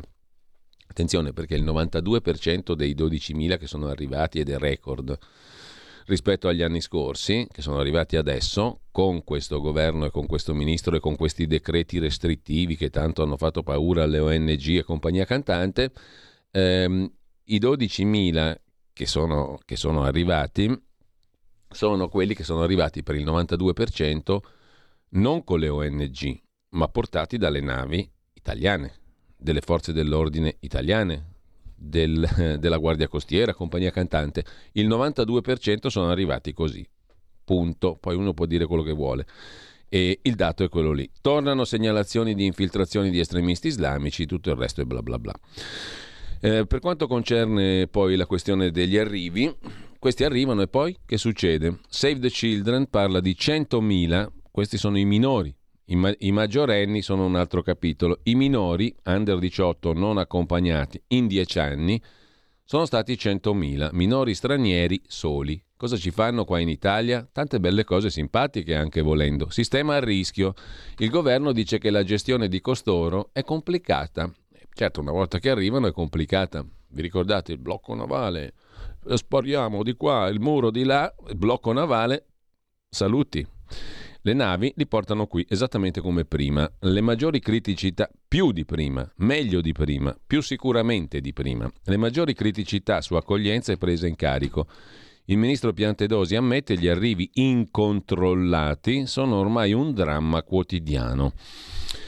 Questo su avvenire, luci ed ombre per l'accoglienza e soprattutto per i minori stranieri soli le luci della solidarietà e dell'accoglienza, ma le strutture carenti sul territorio. Bambini e ragazzi che arrivano in Italia, senza familiari, senza legame parentale, senza amici e dopodiché ne abbiamo 100.000 e passa non accompagnati in 10 anni. Se vi piace è così, se non vi piace lo stesso. Crescono le persone scomparse, intanto in Lombardia sono 8 al giorno nel 2022. Rispetto al 2021 le denunce sono cresciute del 15%. Su 2.988 segnalazioni, 1.253 riguardano cittadini stranieri e il 70% appunto sono minorenni. Mm? Nel 73% dei casi le persone sono state ritrovate, di 806 non si hanno più notizie, questo però solo sul dorso lombardo di avvenire. In Italia scompaiono 60.000 persone, sono scomparse, cos'è che hanno detto? 67 al giorno ne scompaiono, che è una roba francamente impressionante. Comunque molto spesso sono fughe, si risolvono in tempi stretti, altre volte il buio inghiotte le esistenze. Qua, ogni giorno, in media, in Lombardia, viene denunciata la scomparsa di 8 persone. 2988 segnalate lo scorso anno, 400 in più del 2021. La Lombardia è la seconda regione in Italia per, in questa classifica degli scomparsi dopo la Sicilia. In 2182 casi quelle persone sono state ritrovate, di 806 si sono perse le tracce e mm, il 70% sono minori. Nel frattempo torniamo alla politica estera, provaci ancora Joe. Joe Biden è inciampato un'altra volta sulle scalette dell'Air Force One. Sleepy Joe stava salendo sull'aereo che da Varsavia lo avrebbe riportato a Washington è caduto, riuscendo però a rialzarsi immediatamente. Non è la prima volta che il presidente americano cade sulle scale di un aereo, scrive Dagospia. Sulla visita in Polonia di Biden si sofferma su tempi Leone Grotti. La visita di Biden piccona l'Unione Europea. Se Bruxelles vede Varsavia ormai come un nemico interno, gli Stati Uniti puntano a farne un partner strategico in grado di smontare i progetti europei di Germania e Francia. L'interessantissima analisi è di Leone Grotti in primo piano su tempi.it. Sulla nuova bussola quotidiana invece Stefano Magni eh, si occupa di una questione americana trascurata. Ohio, un disastro ambientale che non interessa ai verdi. East Palestine, Ohio, sta diventando, per la popolazione locale e per i media, la nostra Chernobyl. Un treno merci è deragliato il 3 febbraio, rilasciando nell'aria sostanze tossiche. La popolazione riceve istruzioni contraddittorie da parte delle autorità. L'amministrazione Biden latita. Perché tanta assenza di fronte a un disastro vero e non a disastri presunti o controversi come quelli più alla moda nel campo dei, del green, un disastro ambientale che non interessa i verdi. Torniamo su tempi, a proposito di verdi, con l'ecologista scettico Bjorn Lomborg. Un'idea per un investimento spettacolare, una nuova rivoluzione verde per i paesi poveri. Ogni dollaro speso per sviluppare l'agricoltura nella metà più affamata del mondo può restituire 33 dollari in benefici sociali. Bastano 5 miliardi e mezzo all'anno. Gli americani per mangiare i gelati ne spendono molti di più. Scrive Lomborg, secondo articolo della serie di Björn Lomborg dedicata agli studi del Copenhagen Consensus su come la comunità internazionale può stabilire obiettivi di sviluppo sostenibili davvero raggiungibili, a differenza dei velleitari 169 obiettivi fissati dall'ONU per il 2030. Molto interessante il pezzo di Lomborg su tempi.it. Se invece di mm, metterci in testa di raggiungere obiettivi assurdi come quelli fissati dall'ONU per il 2030, ci mm, mettessimo in testa di raggiungere obiettivi sensati, potremmo fare qualcosa di buono. Per esempio, ogni dollaro investito per l'agricoltura nella metà più affamata del mondo ti ritorna indietro, scusate la transitività del verbo intransitivo, ogni dollaro investito in agricoltura nei paesi poveri ti fa tornare indietro 33 dollari in benefici sociali. Bastano 5 miliardi e mezzo di dollari all'anno. Gli americani per mangiare i gelati ne spendono molti di più. Non è un investimento buono? domanda Lomborg. Tornando invece allo scenario domestico, abbiamo un bellissimo Dago Report, cioè un pezzo scritto da Dago Spia sull'inquietudine di Mattarella. Mattarella è inquieto perché il governo è instabile, perché c'è la lotta continua tra Meloni e l'asse Salvini-Berlusconi. La sparata preparata, tutta studiata, di Zielinski contro nonno Silvio avrà una devastante ricaduta sulla partita delle nomine nelle società partecipate. La strategia di Matteo e Silvio, via tutti coloro che sono stati nominati dai governi di centro-sinistra, si azzera tutto e Paolo Scaroni è il gran suggeritore di Salvini per la partita dell'Eni. L'incazzatura dei meloniani con gli Angelucci, ma libero, sta con noi o con la Lega? E poi Angelucci adesso si compra il giornale, si compra la verità, magari si compra anche una radio, chi lo sa. E cosa succede? A Mediaset preparano la rivoluzione del prossimo palinsesto di Rete 4 per riequilibrare lo spazio ai partiti di maggioranza più Forza Italia, meno Fratelli d'Italia. Cambiamo argomento, andiamo al super bonus. Qui vi segnalo l'indagine, l'indagine, o meglio il pezzo, l'analisi di Giuseppe Liturri su Start Magazine. Ecco cosa possono fare governo e banche.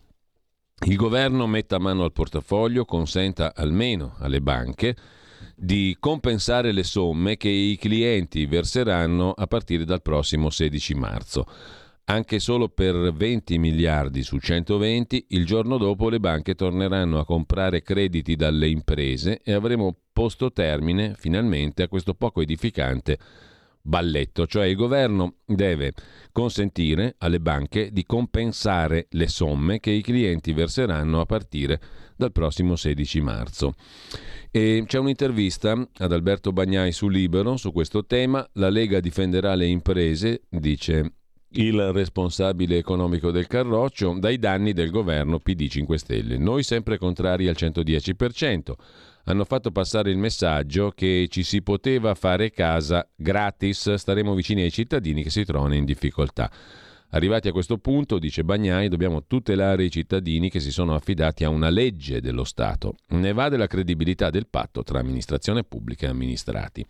Investitori in allarme per i conti pubblici falsificati dal super bonus, scrive Sandro Iacometti, Conte accusa Giorgetti il bue dà di cornuto all'asino.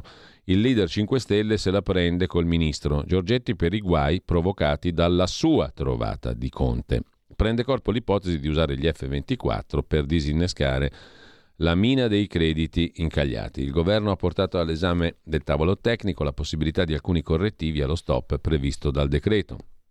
Allo studio proposte per gestire effetti legati al periodo transitorio e quelle relative a settori come il sisma bonus e l'edilizia popolare, scrive il quotidiano Libero. Vi segnalo anche un pezzo sugli statigenerali.com di Marco Veruggio, super bonus, chi ha vinto, chi ha perso le polemiche seguite alla decisione del governo di bloccare la cessione dei crediti e la feroce ricerca del colpevole eludono il nodo fondamentale, le responsabilità diffuse della politica e i profitti che banche e industria delle costruzioni hanno realizzato, scaricando i costi, come sempre, sugli anelli deboli della catena sociale. Sul Corriere c'è una pagina, eh, crediti ai redditi bassi, Salvini prospetta una soluzione a breve per la questione bonus, niente stretta sui lavori post sisma, salvare almeno quello, e poi la finanza ha sequestrato per frodi 3 miliardi 700 milioni. Anche Giorgia Pacione di Bello sulla verità si occupa del super bonus, ballano ancora 60 miliardi, si va avanti sull'idea di compensazioni dei crediti tramite F24 il leghista Gusmeroli annuncia nei prossimi giorni definiamo i provvedimenti, misure ad hoc per famiglie a basso reddito e ricostruzione post terremoto. Il governo attenderà il parere dell'Eurostat e dell'Istat. Per le aziende ci sono 15 miliardi di euro di crediti incagliati. Chi ha lavorato secondo le norme ha diritto a risposte veloci, dicono le associazioni. C'è poi la questione della direttiva Green sulle case. Il sussidiario.net intervista il nostro Alessandro Panza, conduttore della nostra radio e soprattutto europarlamentare leghista. Provvedimenti senza realismo, dice Panza, che ci fanno tutti più poveri. La direttiva Case Green, approvata dalla Commissione Industria, Ricerca e Energia del Parlamento europeo, è pericolosa per l'Italia. Alessandro Panza della Lega spiega il perché su sussidiario.net. Intanto eh, si vanno formando le giunte regionali nel Lazio e in Lombardia, c'è il nodo in Lombardia di Bertolaso, Attilio Fontana lo vuole, lo vuole assessore alla salute. La Lega dice però non è in quota nostra, ci spettano altri assessori. Lasciamolo alla sanità, dice il presidente Fontana. Timori dei leghisti, scrive il Corriere della Sera, se la sanità viene di qua, per noi la negoziazione con Fratelli d'Italia diventa in salita.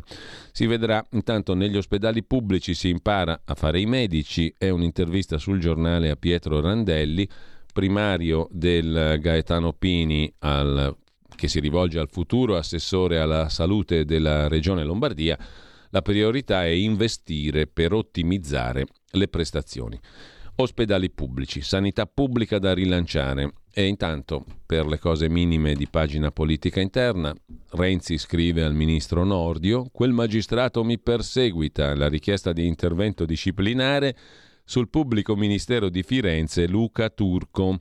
La denuncia del leader di Italia Viva è stata inviata anche al vicepresidente del CSM, il leghista Pinelli, al procuratore generale della Cassazione e, per conoscenza, a Sergio Mattarella con la lista degli episodi contestati. Fumus persecutionis.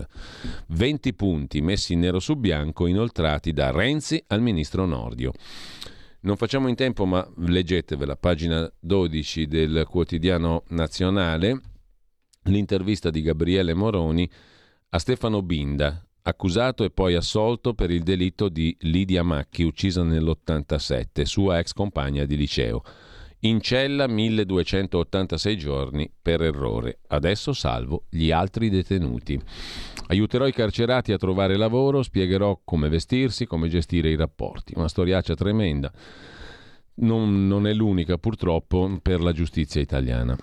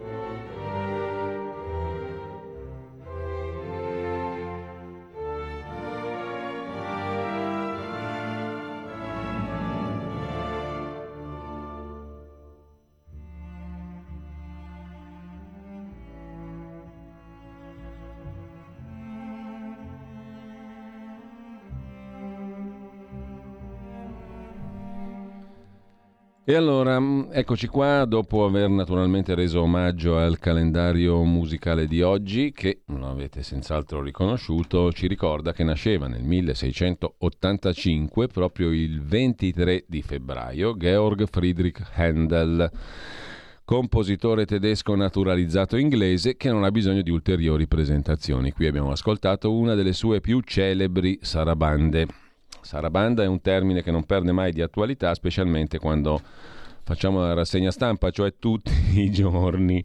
Intanto, come vi dicevo prima, come vi ho annunciato poco fa, eh, dovremmo essere in collegamento in questo momento con eh, Caio Mussolini, che ci parla di un libro che ci riporta tra l'altro alle questioni di attualità di cui abbiamo parlato anche stamani. Intanto io lo ringrazio per essere in collegamento con noi, lo saluto, buongiorno Caio.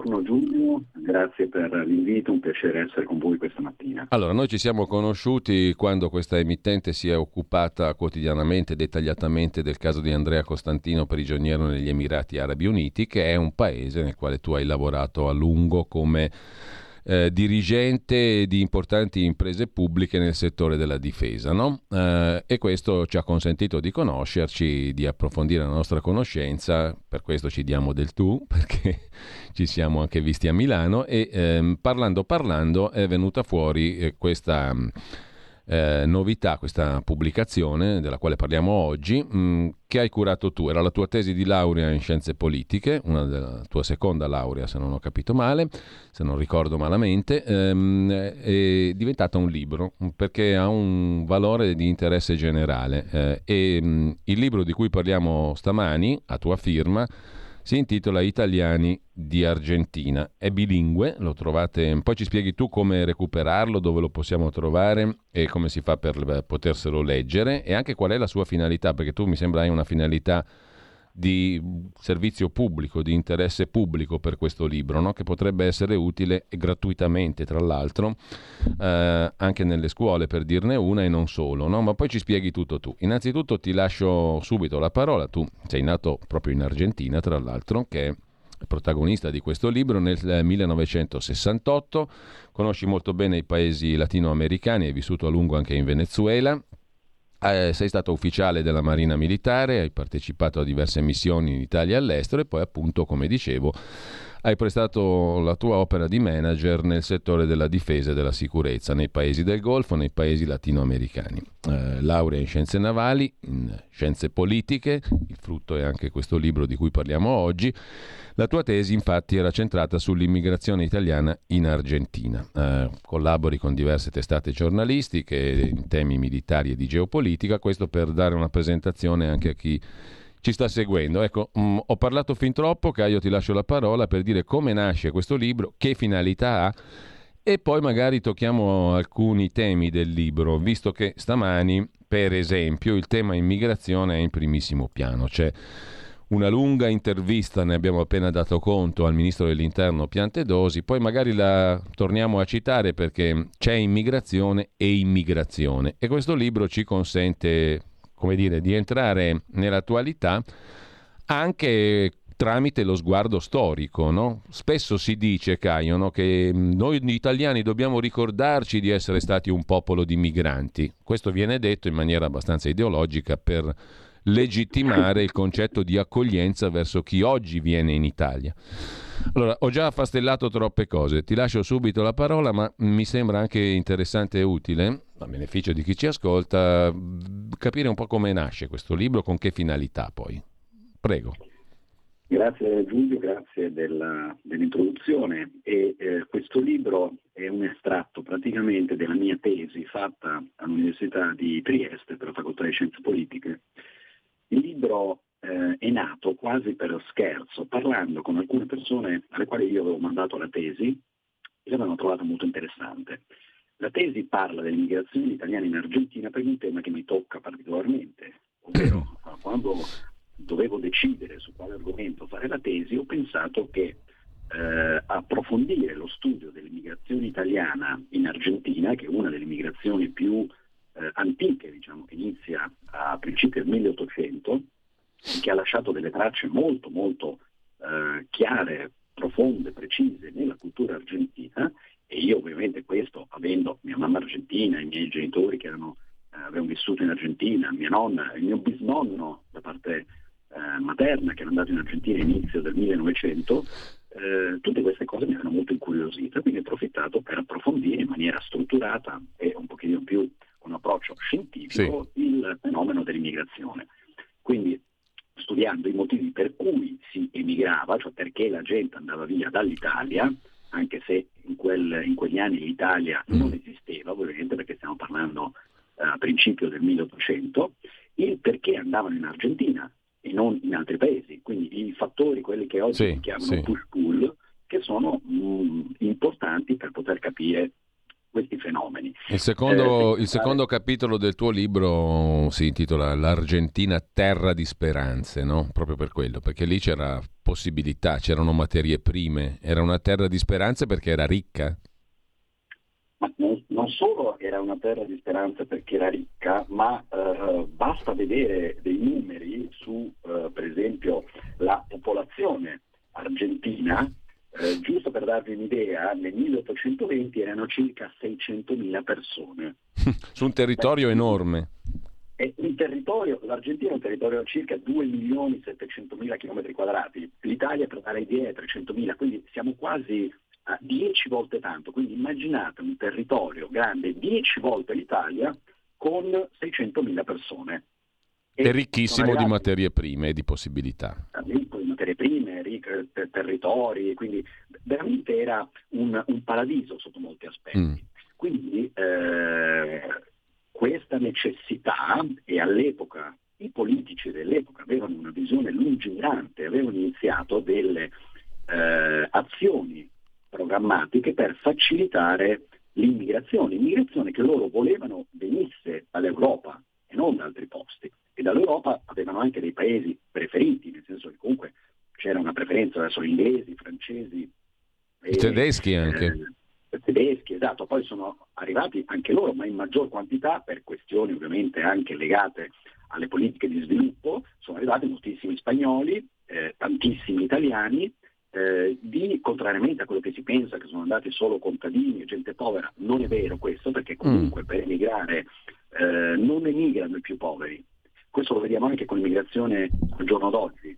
Chi arriva non sono i più poveri, sono quelli che possono permettersi comunque di affrontare un viaggio economicamente.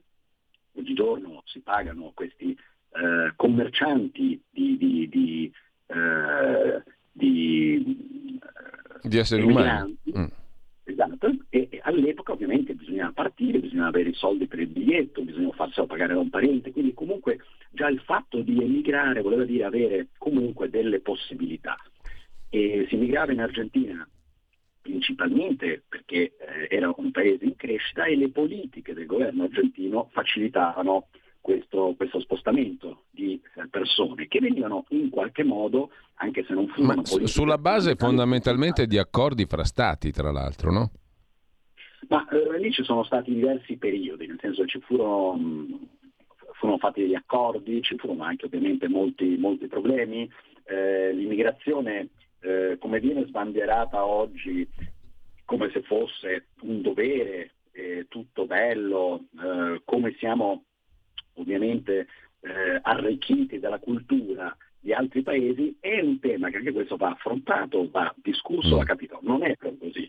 Eh, per farvi un, uh, un esempio, eh, la presenza di italiani in Argentina non è stata sempre ben accetta. Mm. Mi spiego meglio, nelle famiglie argentine, famiglie ricche, specialmente di Buenos Aires, eh, avere in famiglia, per esempio, un italiano per molti decenni non era una cosa di cui loro erano contenti. Cioè se una figlia si sposava con un italiano, mh, mm, arricciavano il naso.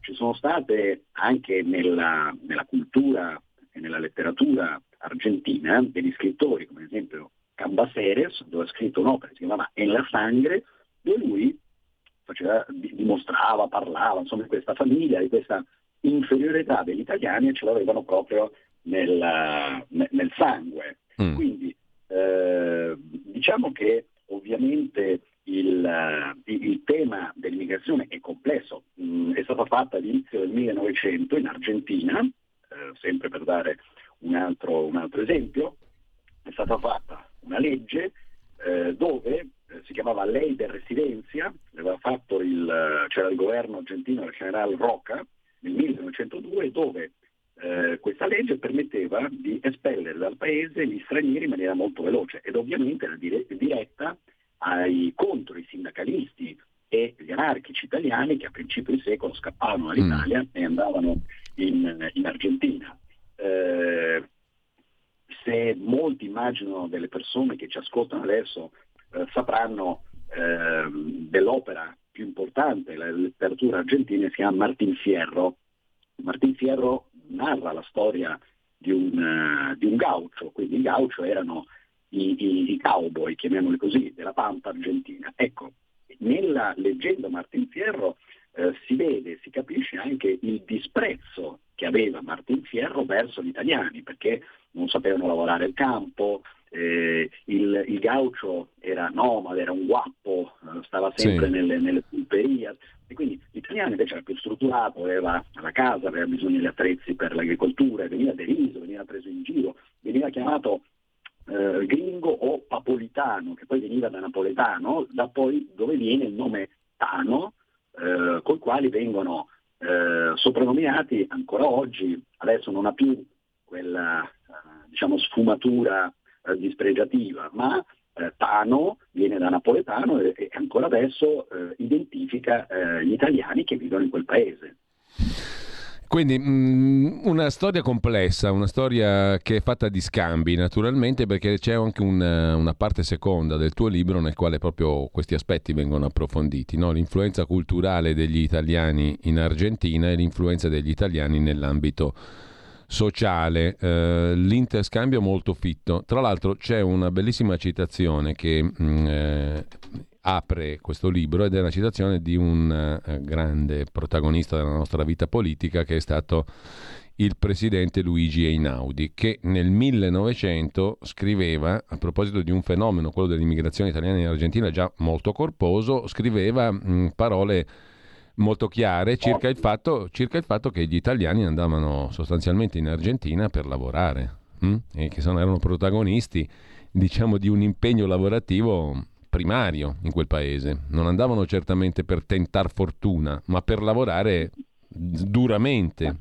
Non solo non andavano per tentar fortuna, e andavano per lavorare duramente, molti ci sono riusciti, altri purtroppo no, e quindi c'erano anche delle politiche, eh, specialmente eh, da gruppi di, di supporto, organizzazioni religiose per dare eh, aiuto a queste persone perché spesso non riuscivano ad entrare in Italia. Quindi l'immigrazione ha avuto e per quello è un tema complesso, ampio e soprattutto va contestualizzato in certi periodi storici. Quando si parla di immigrazione si parla di un fenomeno di fronte, ma ovviamente un immigrante deve in un posto dove può lavorare, dove può esserci eh, possibilità per lui di inserirsi, integrarsi, soprattutto lo deve volere lui integrarsi, quella è una cosa molto importante e non ha senso ovviamente immigrare in un paese dove non c'è lavoro, che non si fa altro che aumentare le problematiche e le criticità di quel paese ed è quello che spesso succede in Italia. Io resto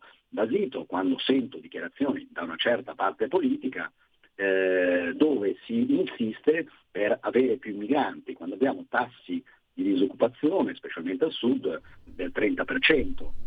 Allora questo libro aiuta anche a capire certi fenomeni, aiuta a capire anche cosa hanno fatto gli italiani, cioè sono arrivati, si sono rimboccate le maniche e soprattutto cos'è che caratterizzava tutte le persone che decidevano di migrare in, in Argentina, principalmente in Argentina, ricordiamo in Sud America mm. c'è una grossa presenza di italiani anche in Brasile, in città come sì, San Paolo, sì. la metà del, diciamo, degli abitanti sono in qualche modo eh, discendenti da italiani, quindi ci sono comunità molto molto importanti, anche in Venezuela, in Venezuela c'è una comunità italiana molto importante, un'emigrazione più giovane che è iniziata dopo la seconda guerra mondiale, mentre molti sono migrati sempre in Argentina, perché all'epoca comunque eh, Peron, c'era il governo di Peron e facilitava l'ingresso degli italiani, ricordiamo anche che Peron era stato in Italia nel, a fine degli anni 30, eh, lavorava all'ambasciata. Argentina a Roma e quindi aveva potuto in qualche modo vivere quel periodo, eh, in quel momento quando c'era il, il governo, eh, fascista e quindi molte delle sue eh, diciamo, eh, politiche, specialmente nel settore sociale, erano derivate proprio da questa sua esperienza eh, vissuta in Italia. Quando poi si parla di immigrazione, la caratteristica principale è quella della voglia di lavorare. Quando si fanno paragoni tra l'immigrazione oggi, che poi anche lì bisogna fare molta attenzione, perché l'immigrante è colui che entra in un paese con i documenti, che entra con un visto, che entra con un permesso di soggiorno e di lavoro. Cosa ben diversa è un clandestino, un clandestino che paga dei trafficanti di esseri umani eh, su, che lo portano nel migliore dei casi su dei gommoni o eh, si mettono d'accordo con l'ONG in mezzo al mare per poi farsi recuperare, quelli, ecco, io anche da ufficiale di Marina ci tengo a enfatizzare ecco. che quella non è una, eh, un naufragio, no? quello è un tentativo di entrare illegalmente in un paese. Allora, ti devo fermare per questioni banalissime di tempo. Abbiamo fatto giusto in tempo a introdurre la discussione su questo libro e che parte da questo libro, Italiani d'Argentina. Eh, Caio, ci risentiamo magari in una prossima occasione riprendiamo un po' il filo di questo discorso, perché poi ci sono anche tante curiosità di natura come dire, culturale, eh, linguistica anche, eh, che mh, mm, possono essere mh, mm, utili e da conoscere mh, mm, per quanto concerne il lascito degli italiani in Argentina e viceversa, le osmosi culturali anche. Io ringrazio Caio Mussolini, grazie Caio, ci risentiamo prossimamente. Italiani d'Argentina, poi ci spieghi anche come, anzi spiegacelo velocemente come lo troviamo, dove si trova il libro. Allora, al momento il libro verrà presentato in Argentina, dove è in corso la stampa. Eh, come avevo accennato un po' all'inizio, l'idea è di regalare questo libro, grazie a uno sponsor che mi ha, che mi ha aiutato, che ha creduto in questo progetto, regalarlo alle istituzioni eh, italo-argentine, alle associazioni, associazioni culturali, alle scuole argentine, eh, per far conoscere, specialmente i più giovani, la storia dei, dei loro nonni, bisnonni, perché oramai eh, fenomeni migratori, migratori iniziato a sfumare negli anni 70 e quindi i giovani ne sanno un pochino di meno. Eh, al momento non è in vendita, l'abbiamo, l'abbiamo eh, stampato per regalare mm. e quindi le persone o enti che possono essere interessati, c'è una mail dove si può fare richiesta e cercheremo piano piano insomma, di soddisfare le, le, le esigenze di tutti. Bene, allora ci risentiamo, grazie intanto. Grazie a voi, un caro saluto e grazie a tutti gli ascoltatori. A presto.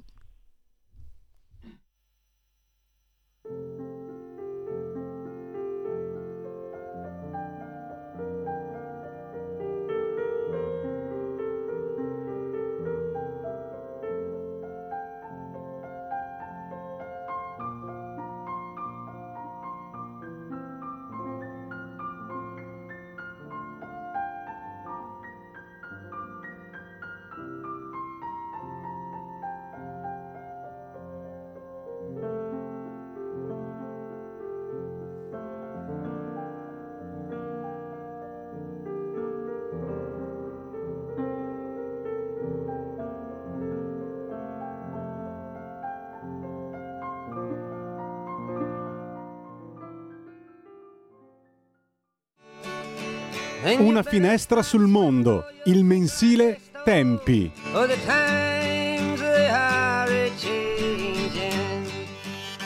Da Handel a Bob Dylan, il passo è brevissimo. Rinaldo, lascia che io pianga. Un'aria tratta dall'opera Rinaldo di Georg Friedrich Handel che abbiamo ascoltato poco fa nella versione pianistica di Martin Stadtfeld. Bellissimo, grazie alla scelta Federico Borsari in regia. Intanto do il benvenuto e il buongiorno, siamo scivolati via di qualche minuto. Uh, come tutti i giovedì, um, Emanuele Boffi, direttore del, del, mensile Tempi, tempi.it, che abbiamo citato anche stamani per via di alcuni articoli assai stimolanti sui fatti di attualità. Buongiorno Emanuele, come stai? Buongiorno, buongiorno, sto molto meglio, grazie. Meno male, perché circolano tutti questi strani virus che abbiamo imparato a conoscere purtroppo da due o tre anni a questa parte e non è mica e finita. io sono stato bersagliato. Eh vabbè, non è mica finita, mi sa, occhio e croce. Comunque, tiriamo, tiriamo innanzi, come diceva il nostro concittadino illustre, che è meglio non citare perché lo diceva in contesti poco simpatici. Comunque, con un esito poco simpatico, ma comunque... Andiamo al dunque. Eh, Emanuele, abbiamo lungamente parlato questa mattina dello scenario internazionale, anche in seguito alla visita di Giorgia Meloni a Zelensky, con tutto un riflesso di politica interna sul quale sono curioso di sapere la tua opinione. Ma secondo te, come qualcuno ipotizza, la mh, sceneggiata Zelensky-Meloni è stata organizzata? Per dar contro a Berlusconi, a Forza Italia. Addirittura c'è oggi Piero Sansonetti sul riformista che intravede scenari di fantapolitica, non so se fantapolitica, insomma mm, Meloni vorrebbe sbarazzarsi di Forza Italia e tirare dentro un po' di rimasugli vari per eh, avere un supporto parlamentare diverso. Boh, non so se questa è fantascienza, ma in ogni caso è sembrata un po' stonata no? quella polemica di Zelensky contro Berlusconi, o no? Come la vedi tu? Tra l'altro, sì, su, que- su, questa questione, e non, non, su questa questione, ma in termini molto più vasti, eh, io ho segnalato, e lo faccio anche adesso, così tiriamo dentro un altro argomento, Emanuele, il pezzo molto um, lucido di Leone Grotti sulla visita in Polonia di Biden. No? Una visita che spacca l'Unione Europea, perché mh, mm, eh, l'Europa vede la Polonia in maniera molto critica. No? Abbiamo più volte mh, mm, letto dei rilievi critici dell'Unione Europea alla legislazione polacca, i polacchi sono integralisti, i polacchi sono oscurantisti, i polacchi negano i diritti civili, sono un nemico interno. Gli Stati Uniti invece vedono i polacchi come il migliore degli alleati e questo naturalmente non va nella direzione di facilitare i progetti europei franco-tedeschi, il motore tradizionale dell'Europa. Ho messo troppa carne al fuoco, a te la parola Emanuele. Allora, eh, ripartiamo da, diciamo, dalla prima questione che mi chiedevi, cioè se fosse una sceneggiata organizzata. Sinceramente penso di no, cioè non penso che fosse organizzata, anche semplicemente guardando alla reazione di Giorgia Meloni quando eh, Zelensky ha detto quelle parole che anche io ho trovato stonate e inopportune. In fondo il nostro paese attraverso il presidente Meloni era andato lì a, come dire, a testimoniare una vicinanza no? e quindi mm. in quel caso diciamo, eh, soffermarsi anche sulle parole di Berlusconi è stato poco elegante per usare un eufemismo. Comunque io non credo che sia stata una cosa eh, organizzata come sostiene eh, Sansonetti, penso piuttosto che siano state parole dal sen fuggite da parte di Zelensky, anche perché come gli ha fatto notare giustamente Meloni, comunque il nostro paese dal primo giorno, dal giorno dell'invasione, non ha mai smesso di sostenere l'Ucraina con i fatti. Poi io credo che sia anche giusto eh, come dire, esprimere delle opinioni, delle perplessità, farsi delle domande, come ha fatto anche lì in maniera diciamo, non elegantissima eh, Berlusconi. Quindi io non credo che ci sia dietro una, diciamo così, una strategia, mm. sicuramente però come appunto anche tu accennavi questo pezzo di Leone Grotti, ma pensiamo anche a quello che ha scritto Habermas che è stato pubblicato in Italia da Repubblica, è giusto porsi delle domande in ordine a questo conflitto, perché una guerra non è mai una cosa semplice, cioè, molti, ci sono molti fatti, ci sono molte questioni che vanno messe sul tavolo e non bisogna essere ideologici ma cercare di vederle tutte per poi arrivare a quella che tutti sperano, no? dagli ucraini a noi europei, a noi italiani, cioè a una risoluzione in qualche modo di questa situazione complessa. E ecco. appunto lì nell'articolo eh, noi facciamo notare come è la seconda mm. volta che Biden si reca a Varsavia, sembra che ci sia diciamo così, una preferenza del presidente americano per questo paese, la Polonia, che tanto si sta spendendo per gli ucraini, ma non è così, diciamo così, del tutto assurdo farsi qualche domanda rispetto al fatto che eh, la Polonia, che è così mal vista come l'Ungheria dall'Europa, invece sia così ben vista in questo momento dal presidente americano che probabilmente gioca su due tavoli e quindi favorendo così tanto la Polonia in un certo senso mette in, uh, in difficoltà uh, l'Unione Europea. Come siamo davanti a un nuovo Hitler per cui va fermato in tutti i modi e quindi ha ragione Biden, eh, perché se si mangia l'Ucraina, poi si mangia la Moldavia, poi si mangia la Romania, la Polonia, la Bielorussia, avanza e avanza e avanza, come Hitler eh, nel 1938 o no, secondo te? Certo è una domanda un po' buttata là, forse diciamo non è facile rispondere a una domanda di questo tipo, però in base a quello che conosciamo oggi, secondo te siamo davanti a un rischio analogo perché a quel punto uno dice, vabbè, allora bisogna fermare questo disegno. Ma se non è così e se, e se, come qualcuno ha fatto notare invece le cause possono essere addirittura riportate quantomeno al 2014 e a una più generale, ma lo ha fatto notare anche Sergio Romano che non mi sembra un pericoloso estremista, anzi è uno che conosce molto bene quei territori, ha fatto l'ambasciatore in Russia, il quale sostanzialmente ha detto ma bisogna tenere anche conto che per anni e anni e anni noi abbiamo fatto un'opera di espansione della Nato contro anche gli accordi che erano stati presi fin dai tempi di Gorbaciov all'indomani della caduta dell'Unione Sovietica. Quindi, diciamo, a furia di punzecchiare, poi quello ha risposto. Per dirla anche con Papa Francesco. Insomma, so che sto semplificando un po' troppo le cose, però ridotto all'osso il problema è quello lì, perché se tu hai davanti un nuovo Hitler è un conto, se te hai davanti a uno che reagisce a 30 anni anche di tue provocazioni è un altro. Allora la tua era chiaramente una domanda da un milione di dollari. Se eh. noi la poniamo a un qualsiasi abitante dell'est eh, Europa, ovviamente ti dicono che non bisogna fidarsi dei mm. russi mm. e diciamo lo dicono a ragion veduta. Eh sì. Io credo che... Eh, I suddetti polacchi che... in primis, tra l'altro, no?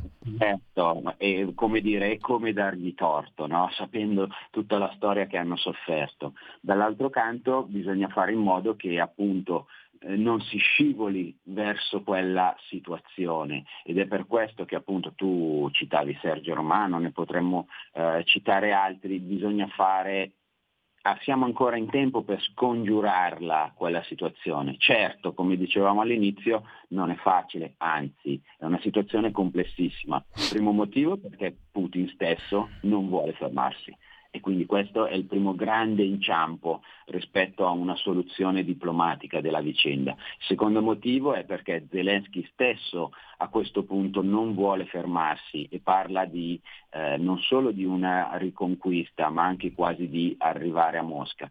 Resta sempre la domanda rispetto a quello che vogliamo fare noi, noi occidentali, che come faceva giustamente notare Habermas, siamo tutti pienamente e giustamente con l'Ucraina, ma siccome gli forniamo armi non possiamo pensare, come dice Biden erroneamente, che poi la guerra finirà quando vuole l'Ucraina.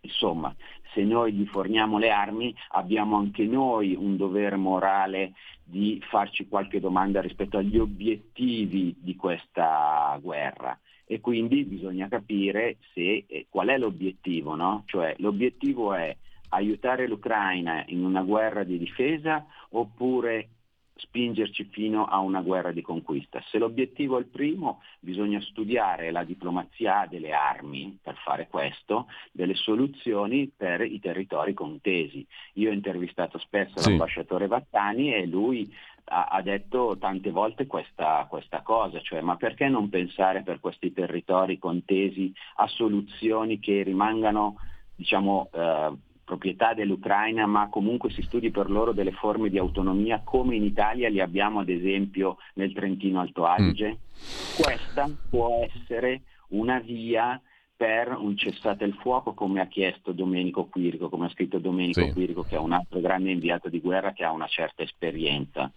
lo stesso Vattani, cioè eh, è giusto secondo me eh, aiutare l'Ucraina, ma non possiamo far finta che non dobbiamo farci delle domande sullo scopo di questo conflitto dopo un anno e centomila morti da quando è scoppiato. Allora, siccome il tempo è poco, io voglio un po' a random citare alcuni articoli di home page di tempi mh, mm, che consiglio uh, agli ascoltatori e alle ascoltatrici. Ce n'è uno molto bello di Giuseppe Portonera su Google e sulla responsabilità circa la radicalizzazione dei terroristi islamici, che ci porta dentro alle questioni di YouTube, dei social, dei mezzi internet. Eh, insomma, per farla breve, l'algoritmo di YouTube è finito sotto accusa perché avrebbe favorito la propaganda islamica dello Stato islamico. Uh, il punto è fino a che punto la legge deresponsabilizza le piattaforme web per contenuti postati e messi in circolazione dagli utenti, che è un bel quesito interessante. Il pezzo è molto stimolante, così come è molto bello, l'abbiamo citato prima, il pezzo dell'ambientalista scettico Björn Lomborg a proposito della um, uh, possibilità di trovare degli investimenti e degli obiettivi ambientalisti veri, concreti, pragmatici, non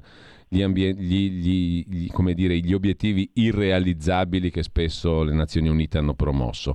Per esempio, investire in agricoltura nei paesi poveri è un investimento molto intelligente. Sembra la scoperta dell'acqua calda mm, e il pezzo è molto interessante. Così come in tema di cultura, voi ricordate lo fanno in pochi, Stanislav Grigiel, filosofo eh, polacco che è scomparso l'altro lunedì. Mm, lo cito proprio random perché sono cose stimolanti. L'ultima cosa che ti chiedo, però, l'hai affrontata direttamente tu, Emanuele, mm, che hai mm, intervistato il presidente dell'Ordine dei commercialisti Calì sul tema del giorno, di questi giorni, il super bonus. Che idea te ne sei fatto? Come se ne esce da lì, secondo te?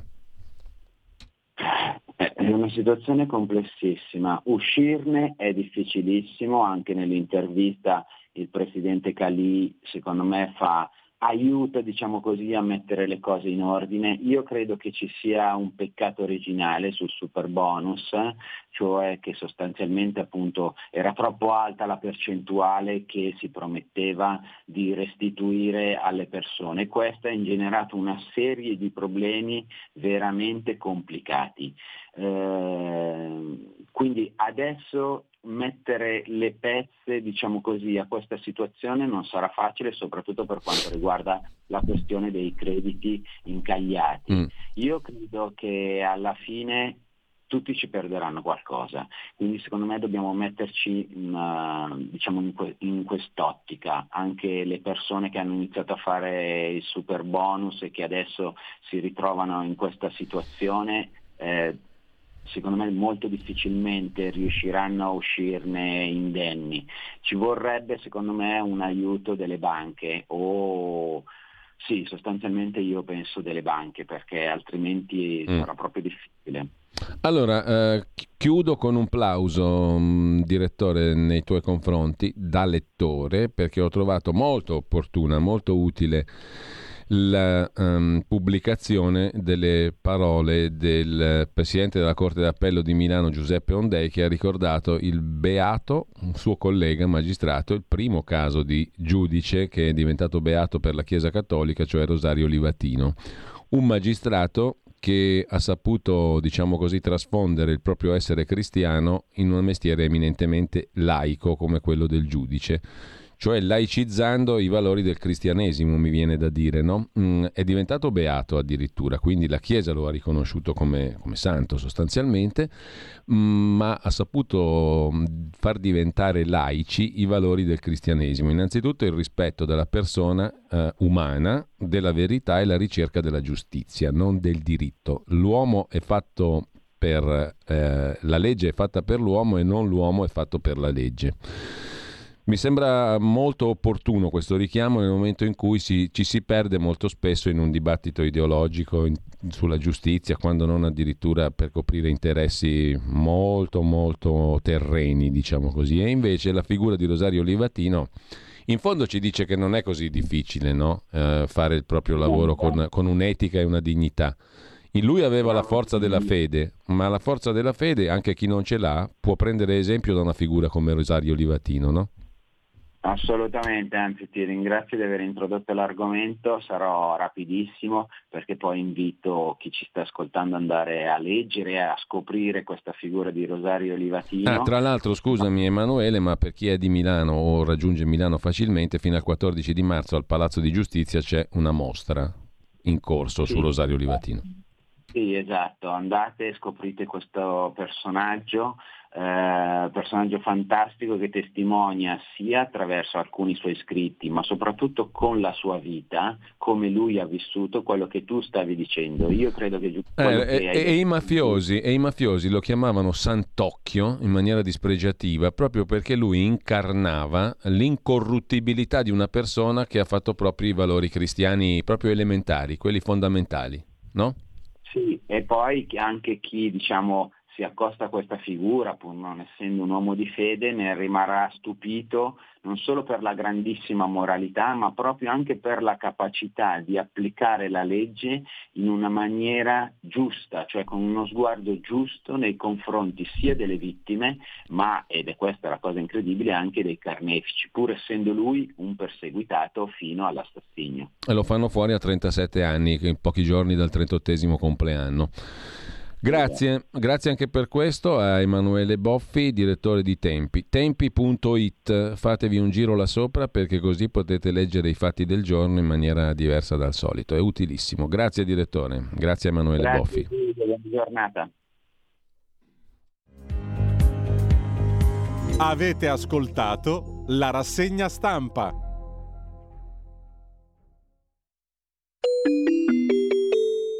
Qui Parlamento. Per illustrare l'ordine del giorno numero 16, l'onorevole Nisini ne ha facoltà. Grazie Presidente. Questo ordine del giorno riguarda il lavoro in somministrazione, di fatto riguarda le agenzie del lavoro. Agenzia del lavoro che da più parti vengono indicate come quel comparto che può aiutare anche lo Stato, può aiutare il Ministero del Lavoro nelle politiche attive, quello di cui il nostro Paese ha bisogno. L'ordine del giorno è necessario perché a causa di un emendamento del Movimento 5 Stelle inserito nel 2021 nel DL fiscale si sono messi a rischio 120.000 posti di lavoro di lavoratori a tempo indeterminato in somministrazione. Questo emendamento di fatto ha portato a un limite delle emissioni presso le aziende utilizzatrici di questi lavoratori a tempo indeterminato, e sottolineo a tempo indeterminato, che grazie alla Lega nei vari provvedimenti che si sono succeduti sono stati portati all'approvazione dell'Aula e delle commissioni degli emendamenti per posticipare l'applicazione di questa misura. E in ultimo in prima lettura del decreto mille proroghe, grazie ancora a un emendamento della Lega e in particolare al senatore Romeo, primo firmatario, l'applicazione di questa misura è stata posticipata al 30 giugno 2025.